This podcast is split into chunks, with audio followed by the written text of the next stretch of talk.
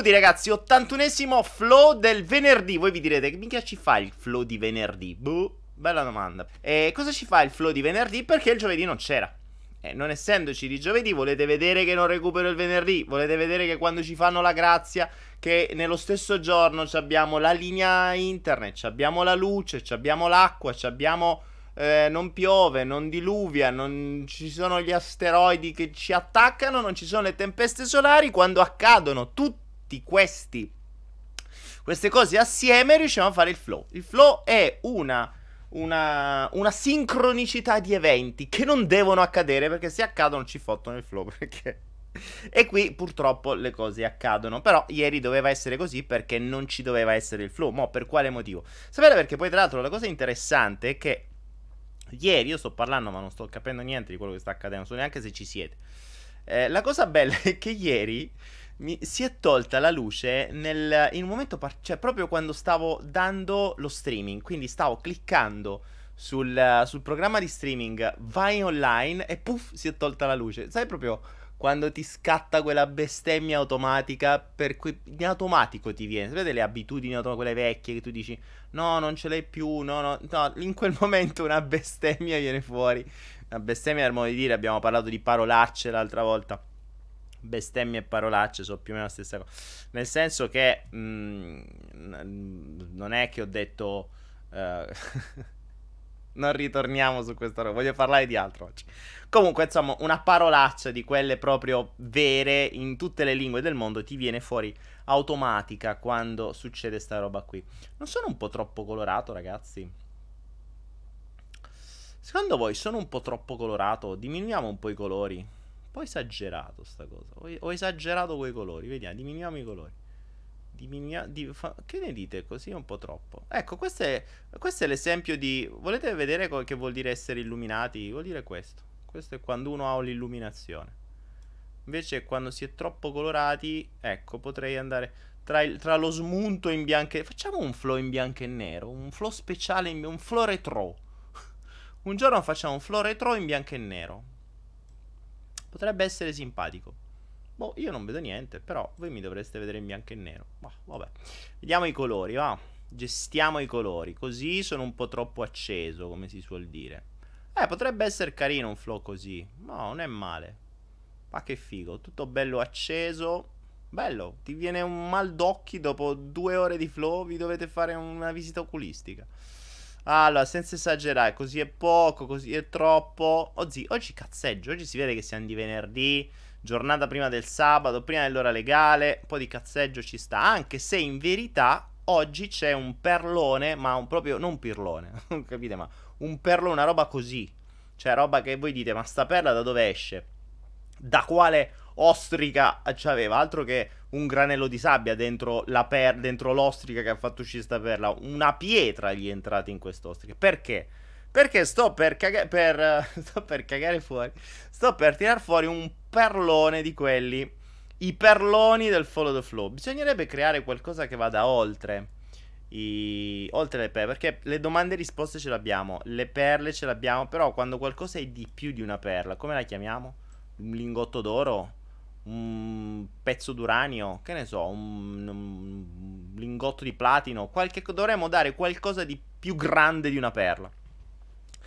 E le perlone del flow di flow potrebbe essere le perlone ai porcioni. O i porcini, chi lo sa. Bah, vabbè. Stasera sono proprio... Mm, tira via quel grigio. Stasera sto registrando. Porca, è vero. Tatiana, grazie Tatiana. Tatiana, dov'è Tatiana? Tatiana, grazie Tatiana per avermi ricordato eh, se sto registrando. Sto registrando. La cosa bella è che, malgrado la regia mi abbia appiccicato sotto il monitor una scritta più grande del monitor, una scritta registra. Eh, e io ogni tanto la leggo, sembra che c'è. Stando sotto una sedia, sembra regista, quindi pare la sedia del regista. Tu non ci credi, dici, vabbè, la sedia del regista. Invece no, c'è scritto registra. E quindi, vabbè. Lasciamo perdere. Ehm, stasera sono euforico. Boh, perché? Chi lo sa? Che cos'è l'euforia? Eh, bella domanda. Che cos'è l'euforia? Ora non mi venite a dire. Eh, ah, l'euforia è quando ti fumi la, la, la resina. No, quella è un'altra. Ormai sniffo resina. Si vede, forse è vero perché mi sono fatto un po' troppa resina prima. Ci queste resine indiane. Adesso sto miscelando le resine per avere dei nuovi profumi che in natura non esistono. Cioè, proprio, sto esagerando. Oh. Stasera, no, non ho bevuto, figuri che bevo, be- bevo acqua con co gli coi... Vedete, stavolta per evitare che gli iceberg venissero fuori dalla bottiglia come è successo l'altra volta, mi hanno messo l'acqua, la regia mi ha messo l'acqua a metà. Così ha detto se proprio esce un iceberg, perché c'è dentro un mezzo iceberg, non ti appare nel naso, come è successo durante l'altro flow in diretta. Ma va bene. Mi sono perso un mouse. Io sto prendendo un po' di tempo perché giustamente dobbiamo far arrivare quei poveri cristi che non sanno che oggi c'è un flow, non se l'aspettano, è una roba così, a sorpresa. E quindi e quindi dobbiamo, dobbiamo, dargli tempo, dobbiamo dargli tempo di fermarci. Mettete che c'è gente che sta, oggi è venerdì, non se l'aspettavano, sono andati a farsi gli spritz. Questi mo tra uno spritz e un altro vedono la, la notifica Daniele. Che cazzo ci fa Daniele on, on, on linea a quest'ora? Mo ragazzi, fermi tutti, ingoiate sto spritz via. Veloci, tutti a casa a seguire. Oppure mettiamoci in un posto da qualche parte e seguiamoci il flow. Oppure, se state a vedere lo spritz, fate accendere eh, all'omino degli spritz eh, che normalmente hanno dei televisori per vedere le partite. Fatelo mettere sul tubo, che dovrebbero anche avere ormai degli smart TV cioè dei televisori intelligenti. Cioè, cioè è simpatico il mondo perché stiamo andando sempre più verso i televisori intelligenti, i telefoni intelligenti e le persone cretine.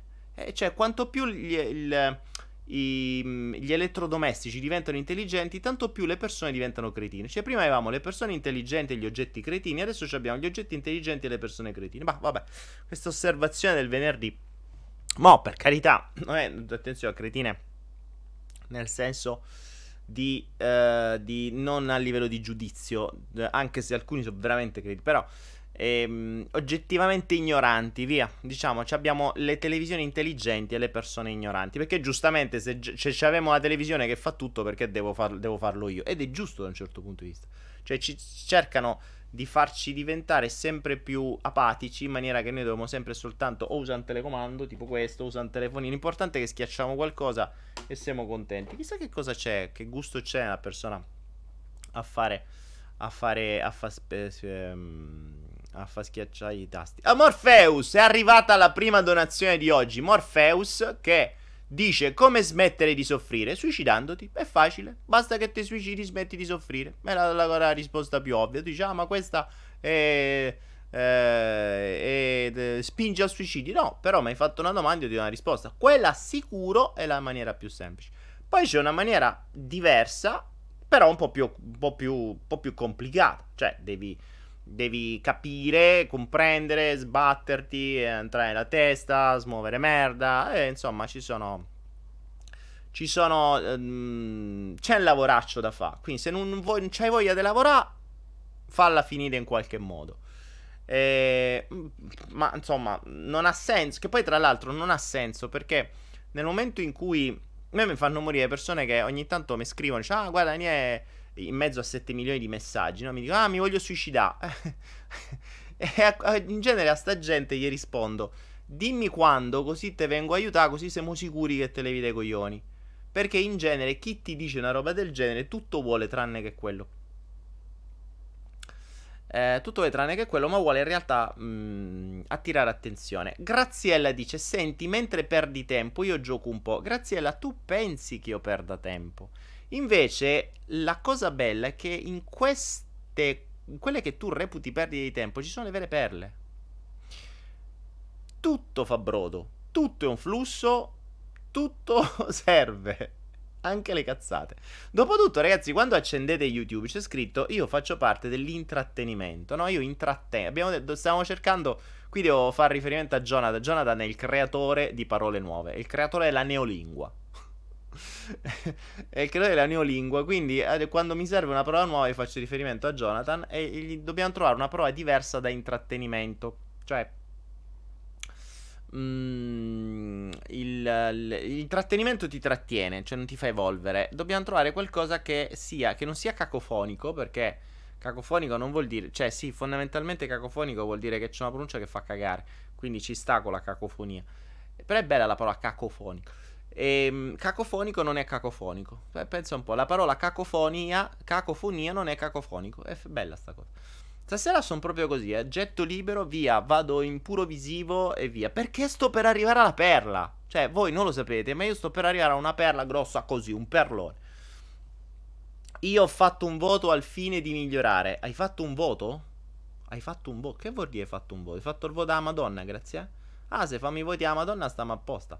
Stiamo a posto così. Preghiamo, preghiamo. Preghiamo, preghiamo che la Madonna ci faccia... Eh, ci faccia... Eh, Serena, nel frattempo io che faccio arrivare un po' di persone, tra una cosa e una, vedete che la gente si è levata dagli spritz sta arrivando.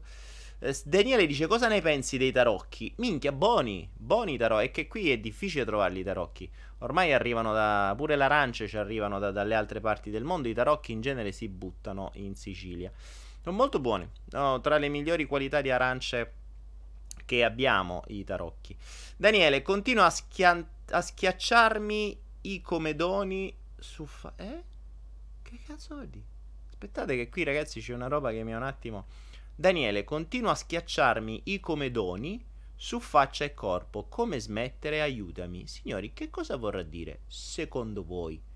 I continua a schiacciarmi i comedoni. Jonathan, questo tra un po' te frega. AS, che sarà associazione sportiva, eh, non so. AS tra un po' crea la lingua nuova lui. I comedoni, che cosa saranno? Boh. Una parola nuova. Ragazzi, flotto, siamo partiti come un flusso di, di cose. Adesso diventa, tra un po' creeremo una neolingua. Creeremo un, un, avremo un nostro linguaggio, arriveremo a parlare con una lingua che è solo nostra, che se entra uno ci questi che lingua parlano, c'è scritto in italiano che cazzo di lingua parlano, non capisco neanche i traduttori. Vabbè, Stefano Rosciano, puoi parlare delle presenze? Eh, quelle a scuola, quando tu dici Stefano Rosciano presente e tu dici ah io sono presente. Le presenze scolastiche? no ragazzi, stasera troppo è un casino, è un casino, stasera non posso parlare. A me fate parlare venerdì sera delle presenze, dei, dei comedoni, di sta roba. Eh, va ha fatto un voto verso la vita, Graziella. Cioè, poi mi, oggi sto leggendo YouTube, vedi perché poi non leggo YouTube? Perché poi mi scrivono queste cose, mi scrivono dei, dei comedoni, mi scrivono dei, dei voti. Eh, cioè, voti è una brutta parola, raga. Voti, ve lo dico, tutto ciò che riguarda i voti a scuola è una brutta parola. Non dite parolacce. Abbiamo fatto, noi abbiamo fatto voto che non dobbiamo dire parolacce. Quindi parole come, che ne so, re, regole, regolare eh, eh, voti, scuola, tutte queste cose qua. Non le dite. Dite cazzo, cose, altre parole, ma i comedoni sono i punti neri, i brufole, raga. Oh, io sono ignorante, mica pos- mi potete parlare di queste cose strane. Mo' oggi ho imparato una cosa noi, come... ma quindi esistono veramente i comedoni? Minchia, ah, domani, ah, quindi per non dire brufoli, cioè, sono pieno di comedoni. Fantastico, bello. Avete capito, ragazzi? Se avete i brufoli, domani andate in giro e dite: Oh, signori, sai, io pieno, sono pieno di comedoni. Boh, vabbè. Vabbè, ok, ho imparato una parola nuova, ragazzi. Fantastico. Comedoni uguale brufoli. Perla, perlone. Tadan. Mo c'è un'ora per questo perlone. Devo capire come iniziare. No, raga, dovete dire o i brufoli o i punti neri. Fate, fate pace col cervello. O so brufoli o so punti neri. Sono due cose diverse. Bisogna essere specifici. I comedoni, che cosa sono? Sono brufoli o punti neri? E soprattutto, che ce frega? Cioè, buh, vabbè. Daniele Intagliata, come si ascolta l'anima e come ci si fa guidare dalla stessa? Con orecchie. Con le orecchie, se tu ti metti con le orecchie interne, con l'auditivo interno ascolti la, uh, la, la cosa. Nadia Maria dice: Novità su Genova, lascia perdere. Genova ci ho messo una pietra sopra. Mi hanno fatto passare talmente tanta voglia. Eh... ho fatto passare talmente tanta voglia di parlare di Genova che va bene così. Mi sono continuato a fare le ricerche per i cavoli miei. Sono arrivato a delle mie conclusioni, ma me le tengo per me.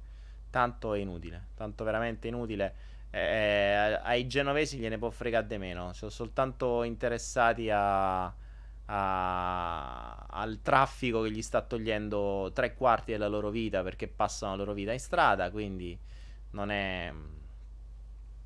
Non gliene frega niente.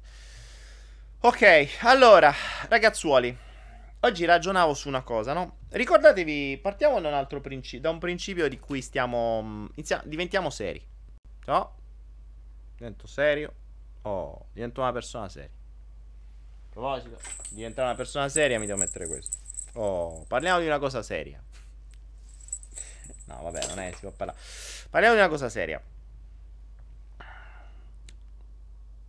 Nei, nei giorni scorsi vi ho, mh, mm, vi ho, vi ho spiegato, insomma, abbiamo parlato più di una volta sul discorso manipolazione, manipolazione delle masse, tutto è manipolazione. C'è il manipulation game, che tra l'altro voglio vedere chi si iscrive, chi ha le palle di iscriversi, mancano ancora un po' di posti, muovetevi che dobbiamo iniziare. Tirate fuori le palle. Iscrivetevi, se avete il coraggio.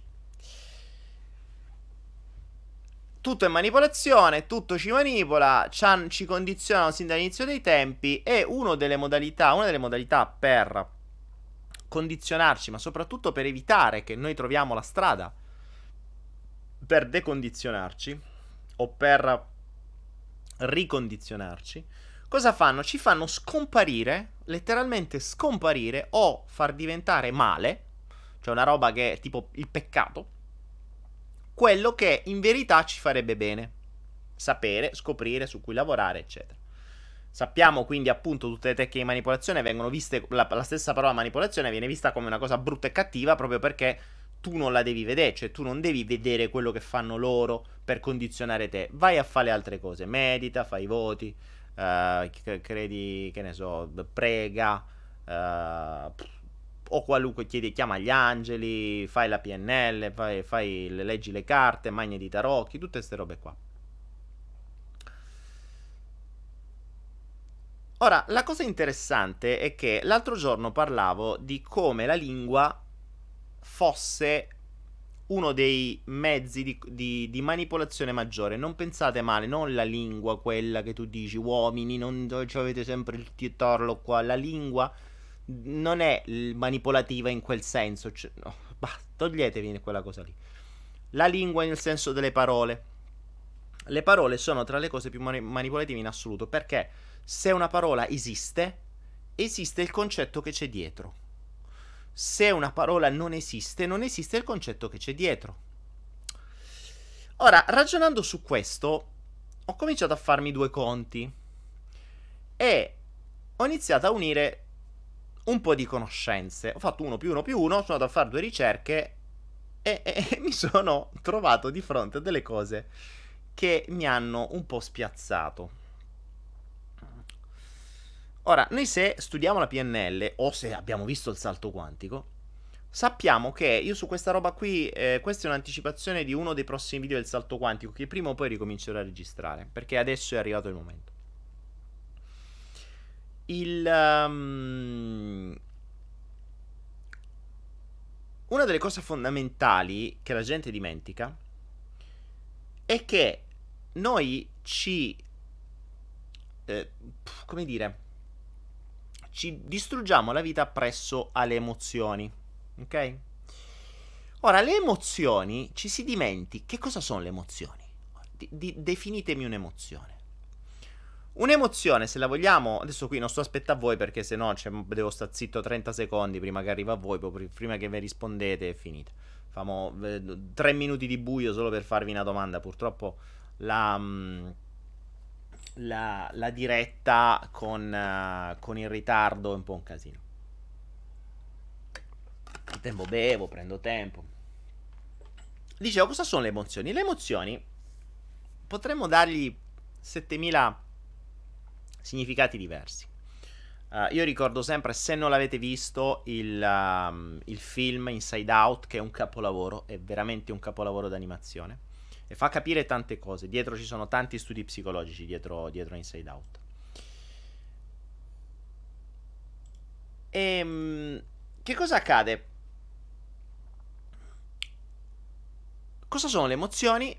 Mm, potremmo definirle in mille modi diversi, ma in realtà se lo volessimo definire a livello di PNL o a livello di, di, di comunicazione un po' più efficace, le dovremmo semplicemente definire come delle nominalizzazioni, ovvero eh, Richard Bender ci dice la nominalizzazione è tutto ciò che non si può mettere in una carriola.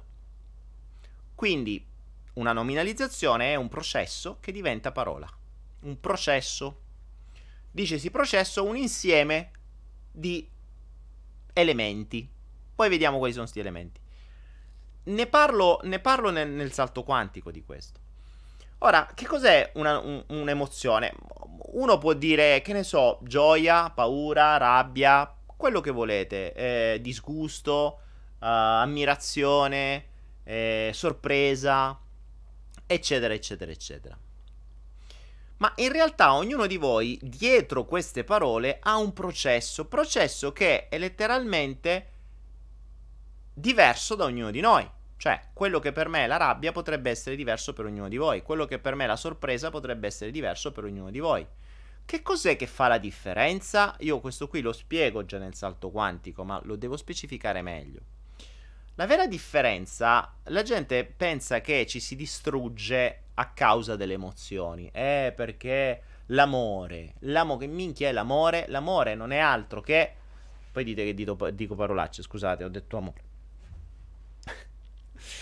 Che cos'è l'amore? È una nominalizzazione, è un processo fatto parola. Tra l'altro l'amore è una delle parole più condizionanti in assoluto perché mh, mm, nessuno sa definire. Cioè, il processo dell'amore è boh, indefinito, è tra, tra quelle veramente più complicate. La cosa interessante è che se voi chiedete a una persona come ti senti triste, beh, come ti senti innamorato, perfetto. E gli chiederete come fai a sapere che è amore? O come fai a sapere che è tristezza? O come fai a sapere che è questo? Vi comincerà a stare sempre allo stesso livello, cioè cercherà di spiegarvi una nominalizzazione con altre nominalizzazioni. Provateci. Mi sento... ho paura. Che cos'è per te la paura? Definitela e vedrete che comincerete a sparare fuori altre nominalizzazioni. Per nominalizzazioni intendiamo tutto ciò che non si può mettere nella parola. Eh, perché quando eh, non so che succede. Eh, ho capito. Eh, quindi? E come fai a sapere che non sai che succede? Cioè, potete andare avanti all'infinito fino a che l'unica vera l'unica vera mm, l'unica vera descrizione, cioè l'unica vera comprensione di un'emozione, l'unico vero elemento univoco di una emozione che la fa diventare vostra e non più una cosa generica inventata da qualcun altro.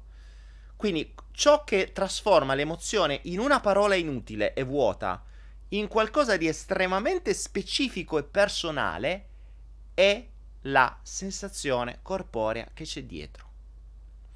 Questo io lo spiego nel salto quantico. Ragazzi, se comprendete questo, qui c'è un salto quantico vero. Cioè, qui c'è una, una di quelle comprensioni che vi svoltano la vita. La volevo ripetere, ma poi da qui mi volevo agganciare per il perlone ai porcioni di oggi. La sensazione è univoca. La sensazione è univoca. Cosa vuol dire? Se vedete il salto quantico capirete che una sensazione è un qualcosa di corporeo. Quindi tutto quello che noi definiamo come emozione con delle parole, dateci da chi non si sa, è in realtà una descrizione di un nostro processo interno, nonché una descrizione di una nostra sensazione interna. Se vedete il salto quantico, se studiate PNL, sapete che una sensazione interna ha delle caratteristiche, ha delle caratteristiche che hanno tutte le sensazioni. Quindi ha una, ha una forma, ha, una, um, ha un luogo, ha una modalità, ha una rotazione, ha una, ha una sensazione fisica. Quindi, che vuol dire? Eh, una morsa allo stomaco che gira in una certa maniera è diversa da una sensazione di esplosione al cuore che si espande in un'altra. Una, una, una un, uh, che ne so, un... Eh, un colpo alla testa o un buco alla testa, un buco allo stomaco, le farfalle nello stomaco, o, la, mm, o una, una pelle d'oca, o una vibrazione sulla spina dorsale che mi va su, una vibrazione che mi va giù. Cioè sono tutte sensazioni diverse. Sono tutte sensazioni diverse. Avete idea di quante sensazioni possiamo avere nel nostro corpo? Diverse? io soltanto ne posso nominare centinaia. Quindi abbiamo diverse sensazioni. Ognuna di queste sensazioni corrisponde a una, innanzitutto a un neurotrasmettitore diverso. Quindi, allora, partiamo a livello biologico. Stimolo esterno, questo si insegna in PNL, si insegna nel salto quantico. Stimolo esterno, qualunque esso sia, o stimolo interno, qualunque esso sia. Rappresentazione interna, mh, mm, tutto questo genera un processo interno in base al nostro passato. L'ipotalamo ha questo comando, genera un neurotrasmettitore, lo inonda nel corpo, lo manda nel corpo e questo ci genera una sensazione.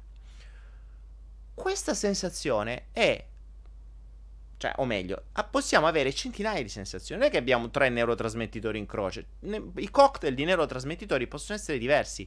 E le sensazioni possono essere in qualunque parte del corpo, qualunque, in qualunque rotazione del corpo, in qualunque modalità. Cioè io nello stomaco posso avere decine di sensazioni, posso avere la morsa allo stomaco, posso avere il pugno allo stomaco, posso avere le farfalle nello stomaco, posso avere il buco allo stomaco, posso avere l'esplosione nello stomaco, posso avere la pulsazione nello stomaco e stiamo parlando solo di stomaco. Qua. Poi posso averne altre centinaia ovunque. Ognuna di queste sensazioni rappresenta qualcosa dentro di noi come cazzarola facciamo a descrivere migliaia di sensazioni corporali se abbiamo cinque parole in croce che ci vengono dette dagli studiosi, dagli studiosi, ci vengono dette come queste sono le emozioni. Cazzo. Cioè noi siamo costretti a prendere migliaia di sensazioni corporali, raggrupparle e dire vabbè allora tutto sto gruppo di, emozio- di sensazioni la chiamiamo tristezza. Tutto sto gruppo di sensazioni la chiamiamo buh, rabbia. Tutto sto gruppo di sensazioni la chiamiamo paura. Perché ci hanno detto che queste sono le sensazioni e basta. Ma non ve puzza un po' sta cosa? Non ve puzza un po' di stronzata sta roba?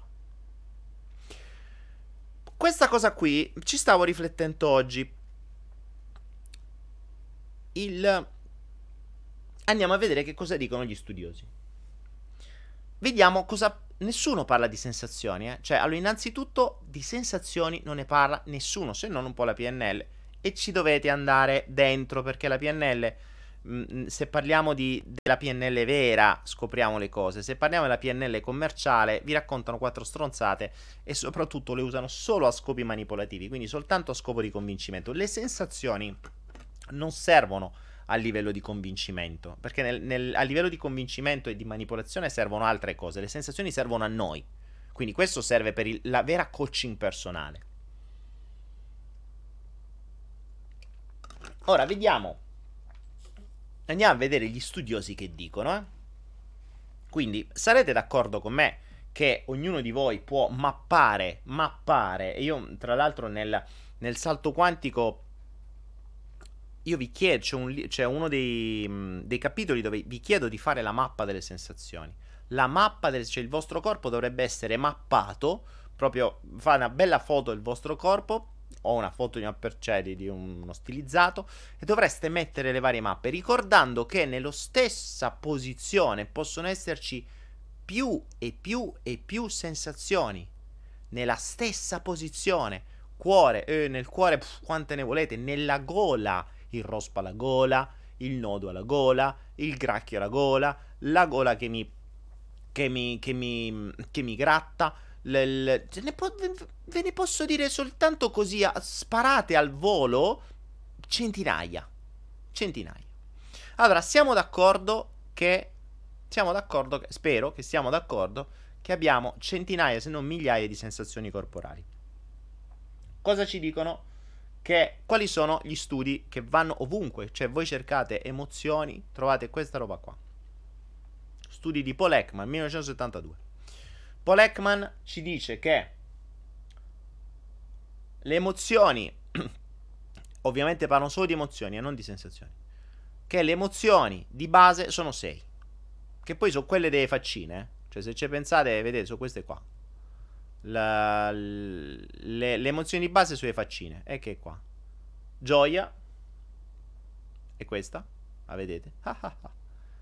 Questo è wow, è sorpresa. Tristezza. Rabbia. Le vedete? C'è le faccine, le faccine di Facebook praticamente. Manca paura e disgusto. Allora, le sei sensazioni di base Perché vi parlo di queste sei sensazioni? Scusatemi, non sensazioni, emozioni. Perché vi parlo di sei emozioni di base? Perché sono quelle che fondamentalmente esistono già nel bambino. Rabbia, paura, tristezza, gioia, disgusto, sorpresa. Le faccine. Tra l'altro le sappiamo riconoscere. Rabbia, disgusto, oppure la, la tristezza, la paura,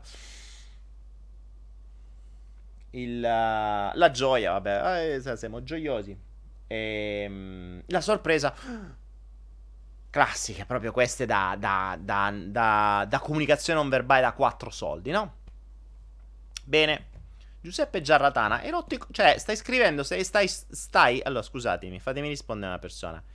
Uh, Giuseppe Giarratana, se sto parlando di una roba, è inutile che mi continui a spammare, tu mangi carne, tu mangi carne, tu mangi carne. Guardati gli altri flow, ne ho detto 700 volte sta cosa. Quindi, se non hai visto gli altri flow, non pretendere di voler avere attenzione in questa solo perché non conosci gli altri. Cioè, ascoltati gli altri. Non mi spammare ogni 3 secondi perché vuoi attenzione e fatti due conti sulla tua richiesta di attenzione. Ah, oh, santa pace.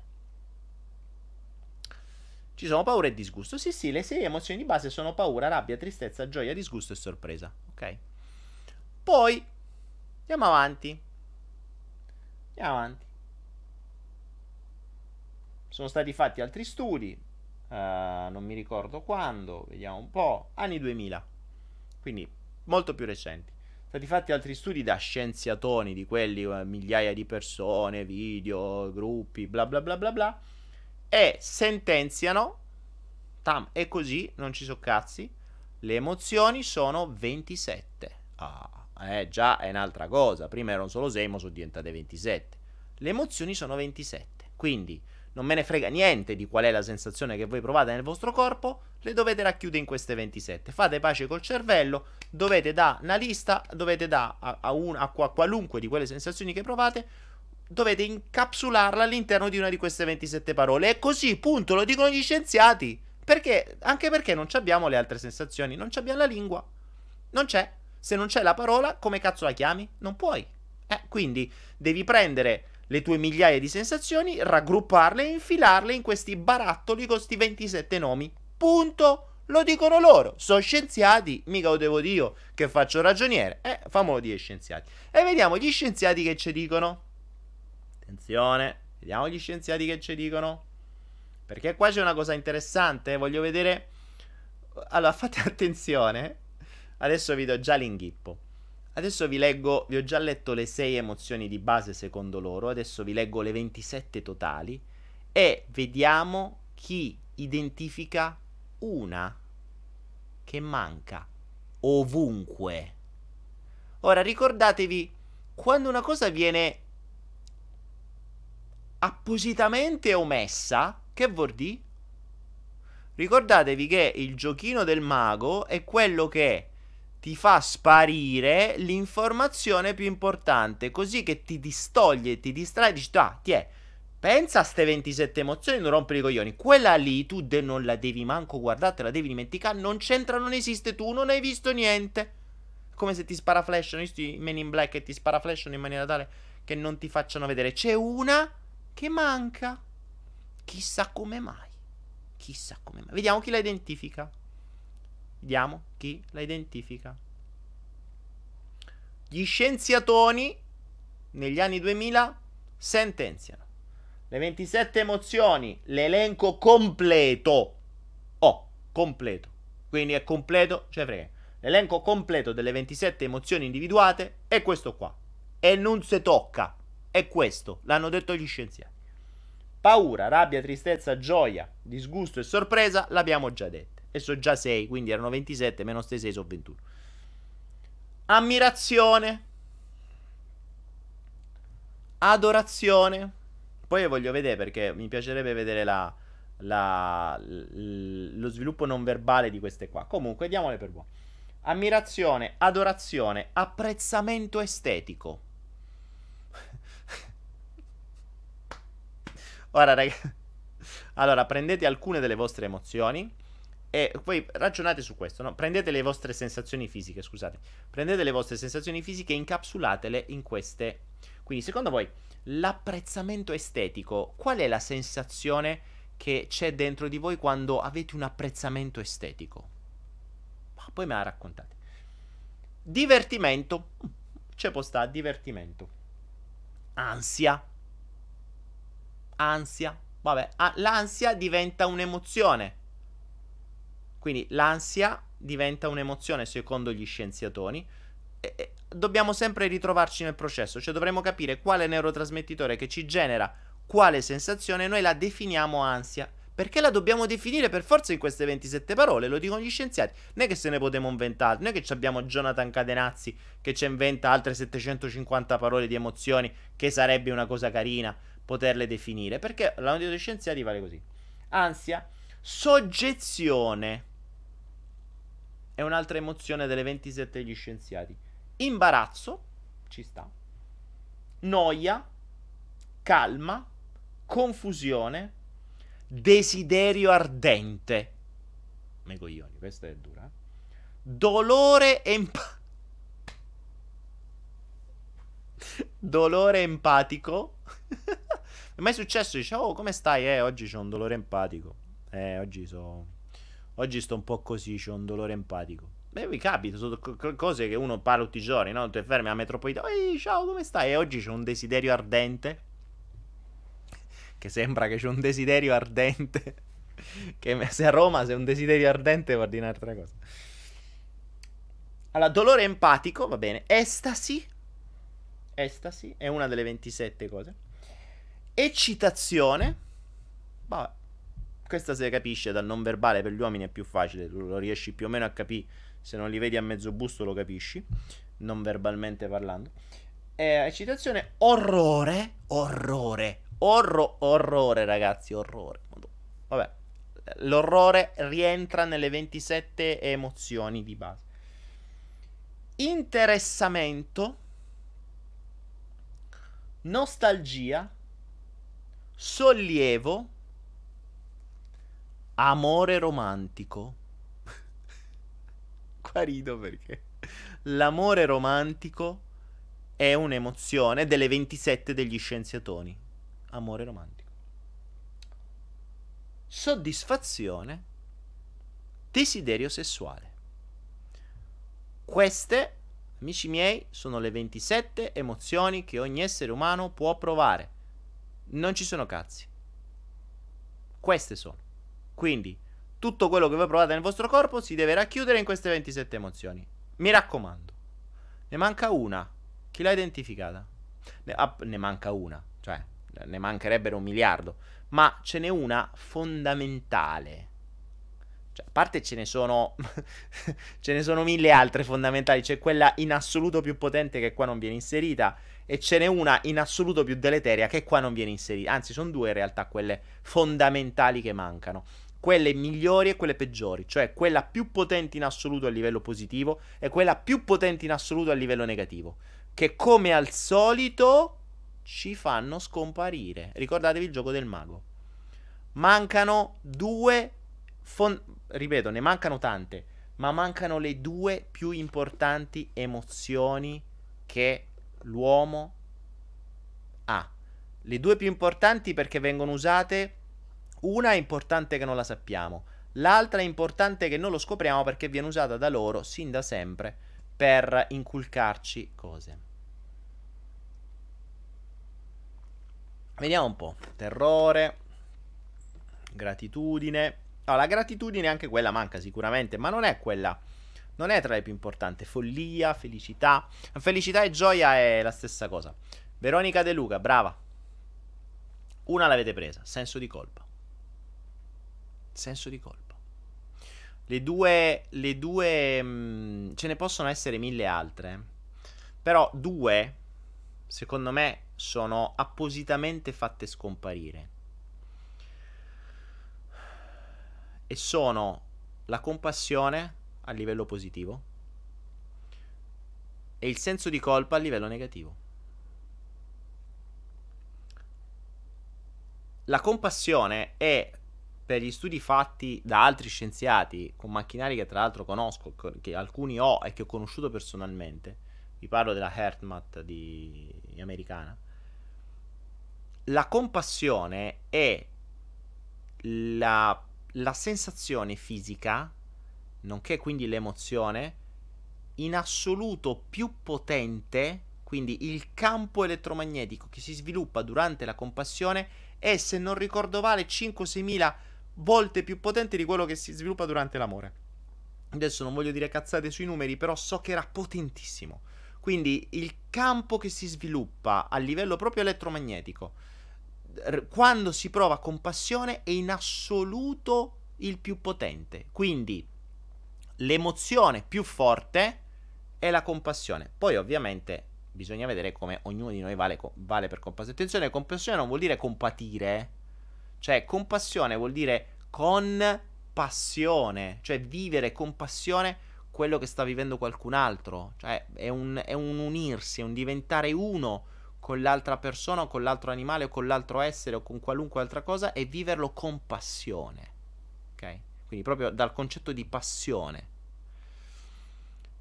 E fin qua ci siamo. Questo qui ce lo fanno sparire perché è quello più potente. Non solo, la compassione è uno dei... Ehm, è uno dei... Mm,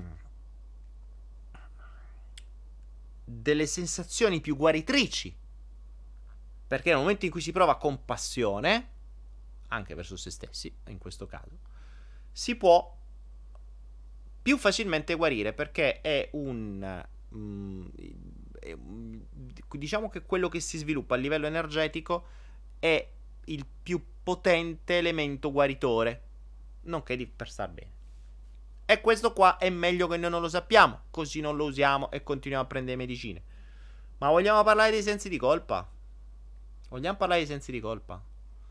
Allora, i sensi di colpa vengono fatti scomparire. Voi leggete decine di articoli, i sensi di colpa non li, tri- non li trovate. Perché? Perché la sensazione più devastante dei nostri tempi perché la sensazione che uccide di più nei nostri tempi, perché la sensazione che viene usata in assoluto di più per condizionare i popoli ai nostri tempi, viene appositamente fatta scomparire, perché non mi puoi dire tu scienziatone, cazzo che il l'assenso di colpa non, non, lo glissi completamente come se non esistesse. Ma che cazzo stai dicendo? Quando una delle, cose, una delle prime cose che io faccio che facevo quando facevo coaching era il, la prima cosa, cioè a me non mi interessava quali erano le emozioni, perché avevi provato, i problemi, cazzi, ma a me frega niente. La mia verifica era su quattro, sulle sensazioni, o meglio, mh, mm, sulle quattro emozioni di base. Io parto da un principio, ognuno di noi vive con una nota di fondo che rientra normalmente tra queste quattro. Ok? una nota di fondo, cioè una vibrazione di fondo. È come se fosse il rumore bianco, no? È come se fosse quel rumore che senti fisso, che tanto te ci abitui, cioè è talmente tanto fisso che non te ne rendi più conto, ma che sta lì, che è la vera vibrazione di base. Ora, la prima cosa che io faccio, che facevo normalmente, prima di sentir parlare i traumi, i drammi, i racconti, le storielle, le, le sceneggiature, tutte le cagate che poi la parte egoica può raccontarmi per depistarmi, io facevo un test, ma lo facevo un test kinesiologico molto molto velocemente. Qual è la sensazione di base che oggi condiziona di più la tua vita? E la controllavo tra rabbia, paura, senso di colpa e tristezza rabbia, paura, senso di colpa e tristezza, tutte le altre, non me ne frega una mazza. E indovinate un po'? Tra queste quattro, ragazzi, cioè queste quattro si, gira, si giocano i mali del mondo di, di questa vita. Queste qua, in queste quattro paroline di merda, passatemi il termine, c'è il, la, la soluzione o la causa di tutti i problemi. Rabbia, senso di colpa, tristezza e paura. Non solo, ma se lo andiamo a vedere in metamedicina, guarda caso, guarda caso, rabbia a cosa corrisponde? Quando la nota di fondo è la rabbia, nella maggior parte dei casi si hanno problemi a fegato, cistifelli e compagni.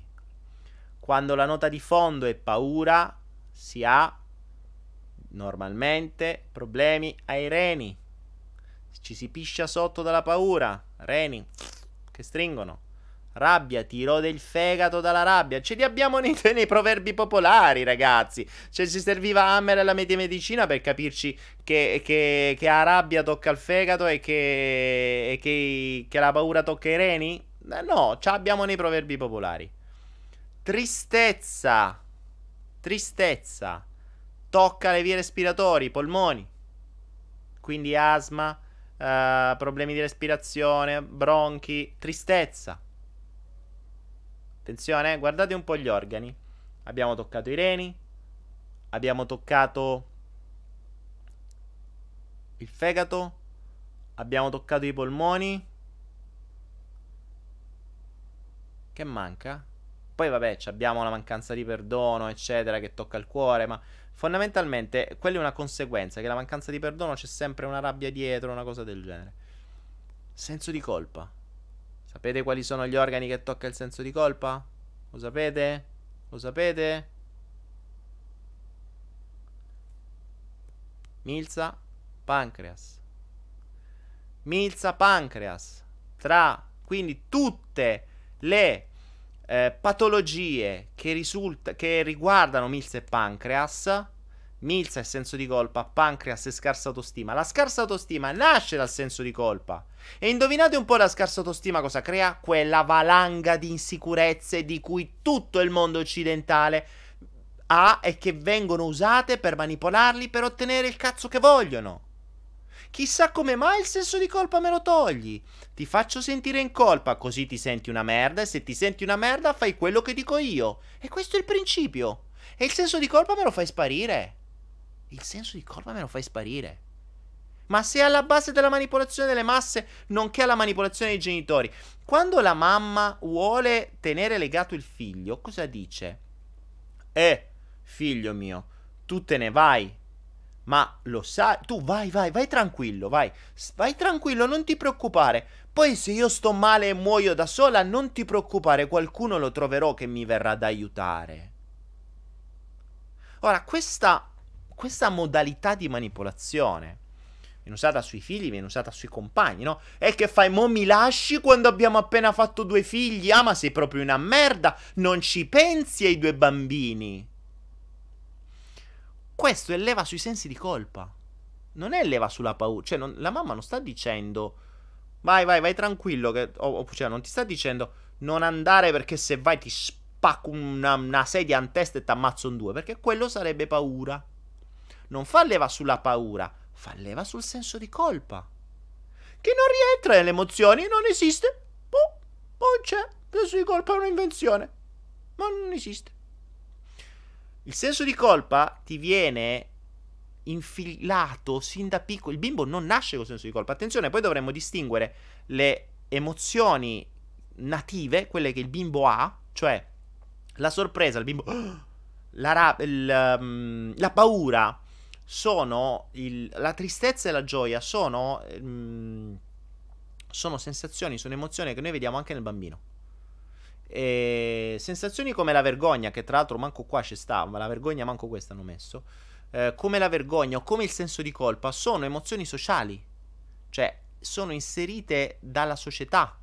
Il bimbo che ti sfascia l'iPhone 10 appena comprato dopo che hai fatto la fila davanti allo store per tutta la notte col, con la tenda da campeggio per comprarlo. Tu arrivi a casa tutto contento, appena lo apri, arriva tuo figlio, pram, uh, che figo, e te lo sfascia.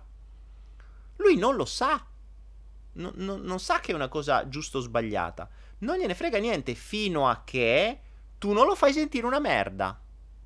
Nel momento in cui lo fai sentire una merda, il bambino capisce il senso di colpa. Non l'hai picchiato, non l'hai fatto paura, lo fai sentire una me, lo umili.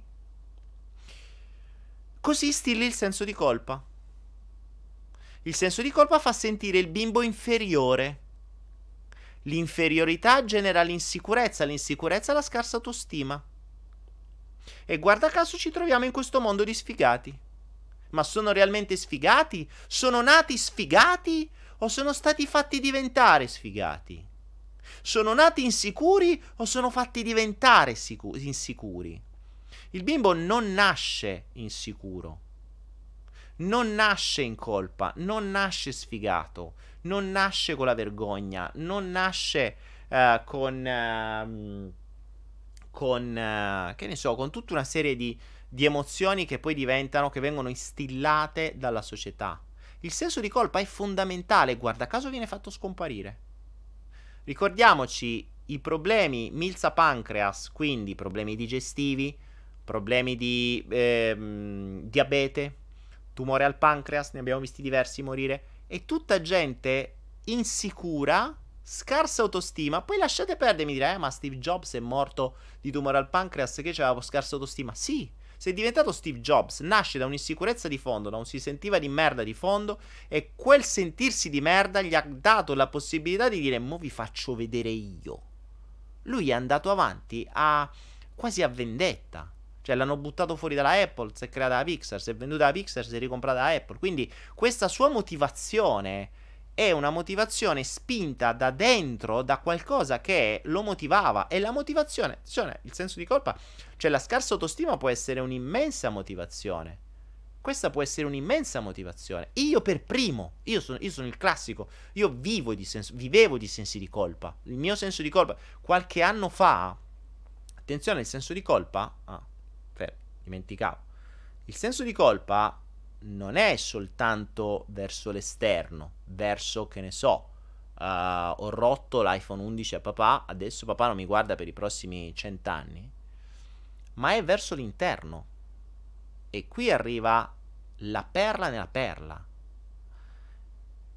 Il sistema, la società, crea un sistema malvagio dentro di noi che ci fa sentire costantemente in colpa quanti di voi arrivano a fine giornata e sentono di non aver fatto abbastanza? Quanti di voi arrivano a fine giornata e sentono di aver perso tempo? Quanti di voi arrivano a fine giornata e sentono di essere in ritardo? Quanti di voi arrivano nella loro vita e si sentono in ritardo perché avrebbero voluto fare di più? Questi sono tutti sensi di colpa, con voi stessi. Voi vi sentite in colpa verso voi stessi perché non riuscite a ottenere degli obiettivi che secondo voi sono i vostri, ma che in realtà sono imposti da una società che vi vuole con i sensi di colpa perché così vi può condizionare. È banale. Io spero che questa inizi a farvi aprire un po' gli occhi.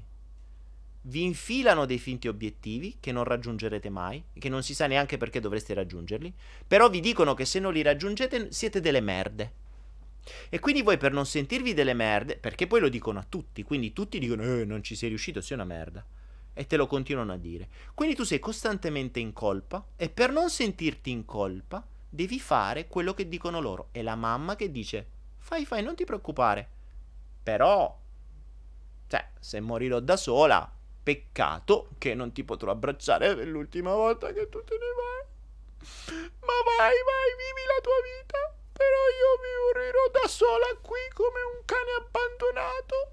E tu, minchia, te ne vai con un senso di colpa dentro che, ammesso e non concesso che te ne vai dall'altra parte del mondo, saboterai tutto per tornare da tua madre perché magari tua madre è più importante. Ma quante ne abbiamo viste di queste? Puff. Uff. Questi sui genitori, eh? Cioè, genitori, il senso di colpa è l'arma più devastante che possono usare i genitori e poi mi crescono degli sfigati o mi cresci dei, dei, dei cagnolini legati a un guinzaglio invisibile che seppure stanno dall'altra parte del mondo si sabotano tutto pur di ritornare dalla mamma perché se no Dio chissà che cosa succede.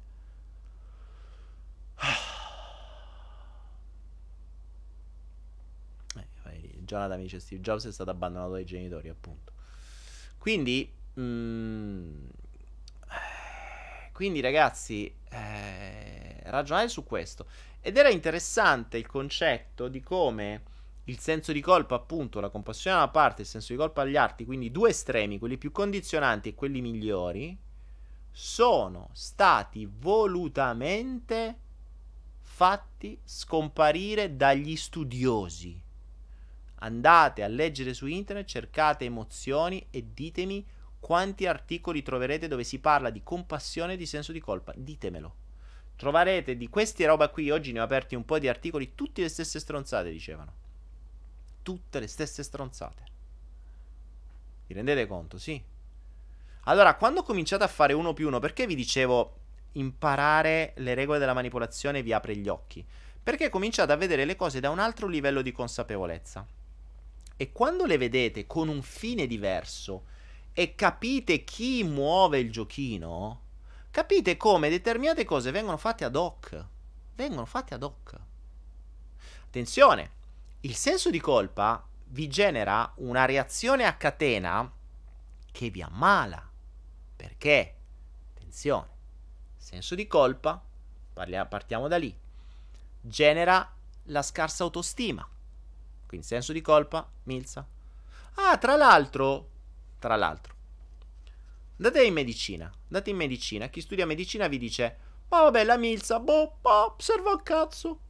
La Milza serve un cazzo.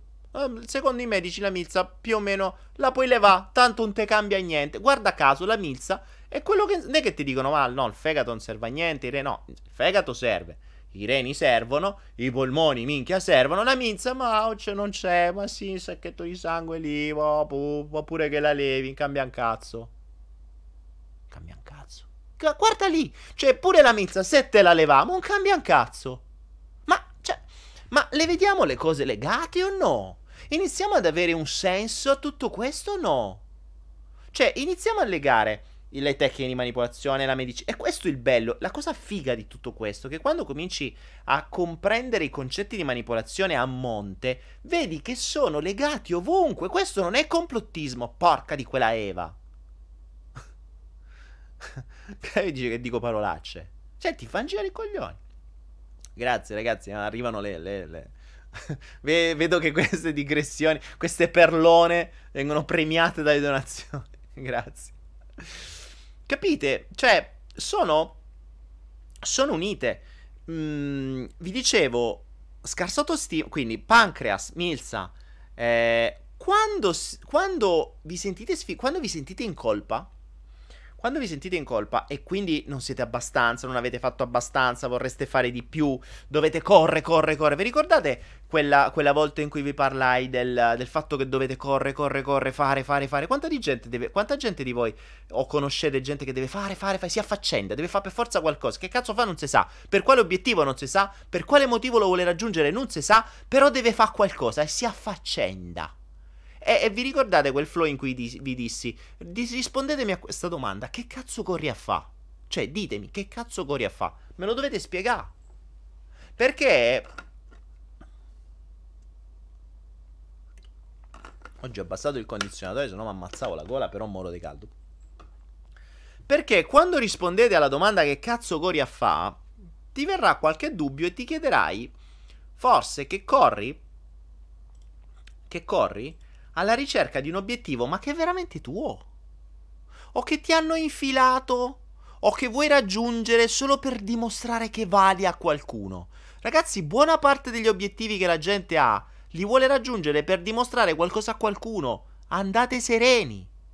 Andate sereni. Cioè la maggior parte degli obiettivi nascono per dimostrare qualcosa a qualcuno, che siano i genitori, che siano gli amici, che siano quelli che vi piavano per culo, magari gente che è pure morta. Però ormai vi è rimasto che lo dovete dimostrare a qualcuno. Giudizio, anche in quel caso. Non solo, dicevo, senso di colpa, eh, scarsa autostima, vi genera questa cosa che siete sempre in ritardo, dovete fare per forza qualcosa per raggiungere qualcos'altro per sentirvi più sicuri. Qual è il modo per sentirsi più sicuri? Beh, il sistema ce lo dà il denaro. Eh, allora devi fare più denaro. Come faccio a fare più denaro? E devo fare, fare, lavorare. Eh, e quindi vi incastrate in questa cosa. Ma non solo. Quando poi vi sentite insicuri e dovete raggiungere dei finti obiettivi imposti dal sistema, cosa fate? Avete le preoccupazioni vi arrivano le preoccupazioni. La preoccupazione, che è un'altra emozione, guarda caso, che non esiste, dagli scienziatoni le preoccupazioni non esistono, boh, stiamo a vedere. Cioè, sono fantastiche perché le emozioni che veramente le persone vivono quotidianamente sono artificialmente scomparse, non esistono. Non lo dico io, eh. Cioè, sono scienziati nel 2000, questi sono stati pagati un sacco di soldi per fare queste ricerche, il doppio cieco, i gruppi, e sti cazzi e sti stimazzi, e, e, e, e hanno scoperto ste robe. E l'hanno scoperto facendo vedere dei video, capito? Cioè, tu vedi dei video, vedi delle robe, e da lì capisci l'emozione delle persone. Pa- parlagli di emozioni vere che vivono loro, non di cose che vedono nei video. Perché ormai pure, nei, pure, i video fanno vedere, per scoprire i comportamenti di una persona, gli fanno vedere i video di altre persone. Così fanno le ricerche. Vabbè, lasciamo perdere. Le preoccupazioni cosa toccano? Cosa toccano? Lo stomaco. E quindi vediamo che, guarda caso, tutto il sistema senso di colpa, autostima, preoccupazioni, siamo tutti nell'apparato digerente. Tutto apparato digerente. Tutto lì. Così, tammali, e diventi quindi o lavori e diventi uno schiavo per uh, finanziare il sistema, o t'ammali e così rifinanzi due volte il sistema, o corri, corri, corri, così finanzi tre volte il sistema. Cioè, eh... ed è la cosa, la cosa simpatica è che questo giochino qui lo si vede a tutti i livelli, no? Come appunto adesso vediamo anche dal farlo scomparire, cioè la logica del, mm, del, fare le ricerche autorevoli, quindi che dai autorevolezza per far scomparire determinate cose e far apparire altre, quindi per imporre determinate logiche, fa parte del giochino. Cioè questa, questa metodologia è usata ovunque. Appunto il concetto della lingua e delle parole è, è fondamentale. Cioè io ti dico, queste sono le parole che devi usare. Queste sono. Non esistono altre. Tutte le altre no, non esistono. Altre robe che ti sei inventato te. Queste sono le emozioni, infilale qua dentro. Fai tu. Tutte le altre non servono un cazzo. Ragazzi, ragionate sul senso di colpa. Genitori, adesso stiamo, facendo, stiamo iniziando a fare i flow per i bambini. E, ehm, tra l'altro lo definiremo. Potremmo, potremmo, farlo anche il prossimo giovedì. Adesso vediamo. Potremmo definire il primo giovedì del mese, secondo me. Vediamo un po' se, se piace ai genitori. Possiamo definire che il primo giovedì del mese facciamo il flow bambini. C'è una, eh, c'è una chat per i bambini, ci, c'è tutta una cosa specifica per loro. Tra l'altro, è vero, domani c'è pure l'ora legale. Minchia, quindi io dovrò farlo alle due e mezza di notte. Sarà un delirio per me. Dovrò stare sveglio alle due e mezza di notte per fare il flow, ragazzi. Uh, compatitemi, compatitemi, compassione, compatitemi. E quindi, mm, e quindi questo, questo era il perlone di questa sera. Uh, attenzione a quello che vi propinano, attenzione a farvi costringere, a farvi costringere eh, a, mm, a, ridurre le vostre migliaia di sensazioni in 27 parole. E vi davvero vi, vi consiglio eh, con tutto il cuore. A, a, cercate di avere sotto mano. Anzi, ecco, Jonathan, tu che sei. Questa è un'altra applicazione. Segna queste cose che poi prima o poi le facciamo tutte, Jonathan. C'è Jonathan Catenazzi che è un mito. Ragazzo, devo dire. Lo sto apprezzando tantissimo per tante cose. E tra l'altro, il video che avete visto all'inizio, il tributo, l'ha fatto lui. Quindi, se avete visto il video all'inizio, quella, quella raccolta per me è stato emozionantissimo. Del, mm, del, dal primo flow al cinquantesimo all'ottantesimo, con dei momenti evocativi molto belli. E l'ha fatto Jonathan ed è davvero. Ed è davvero emozionante. E, e Jonathan è anche un, un, creatore di applicazioni. Per cui eh, dicevo, Jonathan sarebbe carina, molto bella come idea. Creare un'applicazione che mh, potremmo avere da avere sempre sul telefonino dove possiamo mappare le nostre sensazioni in tempo reale.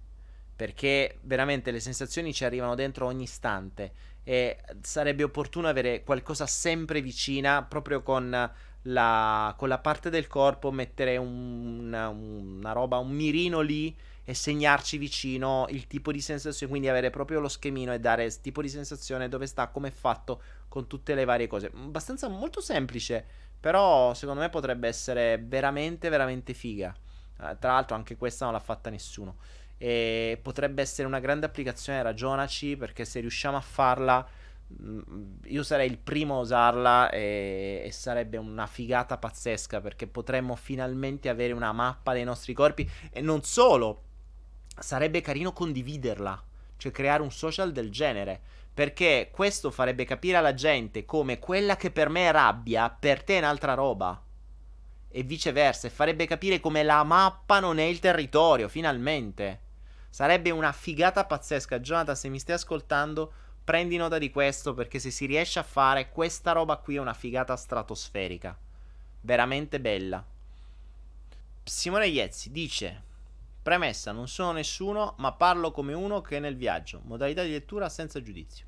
Che state a parlare in codice, raga? Buh, vabbè. Daniele Alchimisti dicevano che un'emozione negativa può essere trasformata in emozione superiore. È vero? Che vuol dire emozione superiore? Perché, che sarebbe l'emozione superiore e inferiore? Ma mi stai a dire una cosa nuova. Gli alchimisti ricordati che facevano parte sempre del sistema. Stai sereno, fa tutto parte del sistema. Che cosa vuol dire superiore? E poi negativa, attenzione, un'emozione negativa o positiva. Chi la definisce negativa o positiva? Oh, andiamo avanti sulle sensazioni.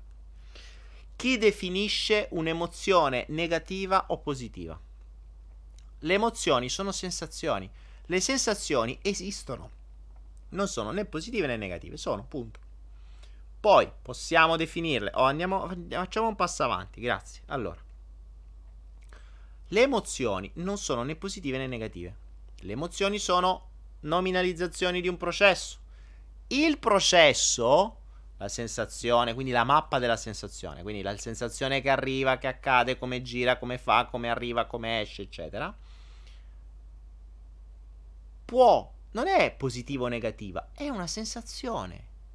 Allora, se tu hai un formicolio al ginocchio, che cos'è? Positivo o negativo? È un formicolio al ginocchio. Punto. Cioè, fermiamoci all'oggettività delle cose. Mi sta arrivando un formicolio al ginocchio. Basta.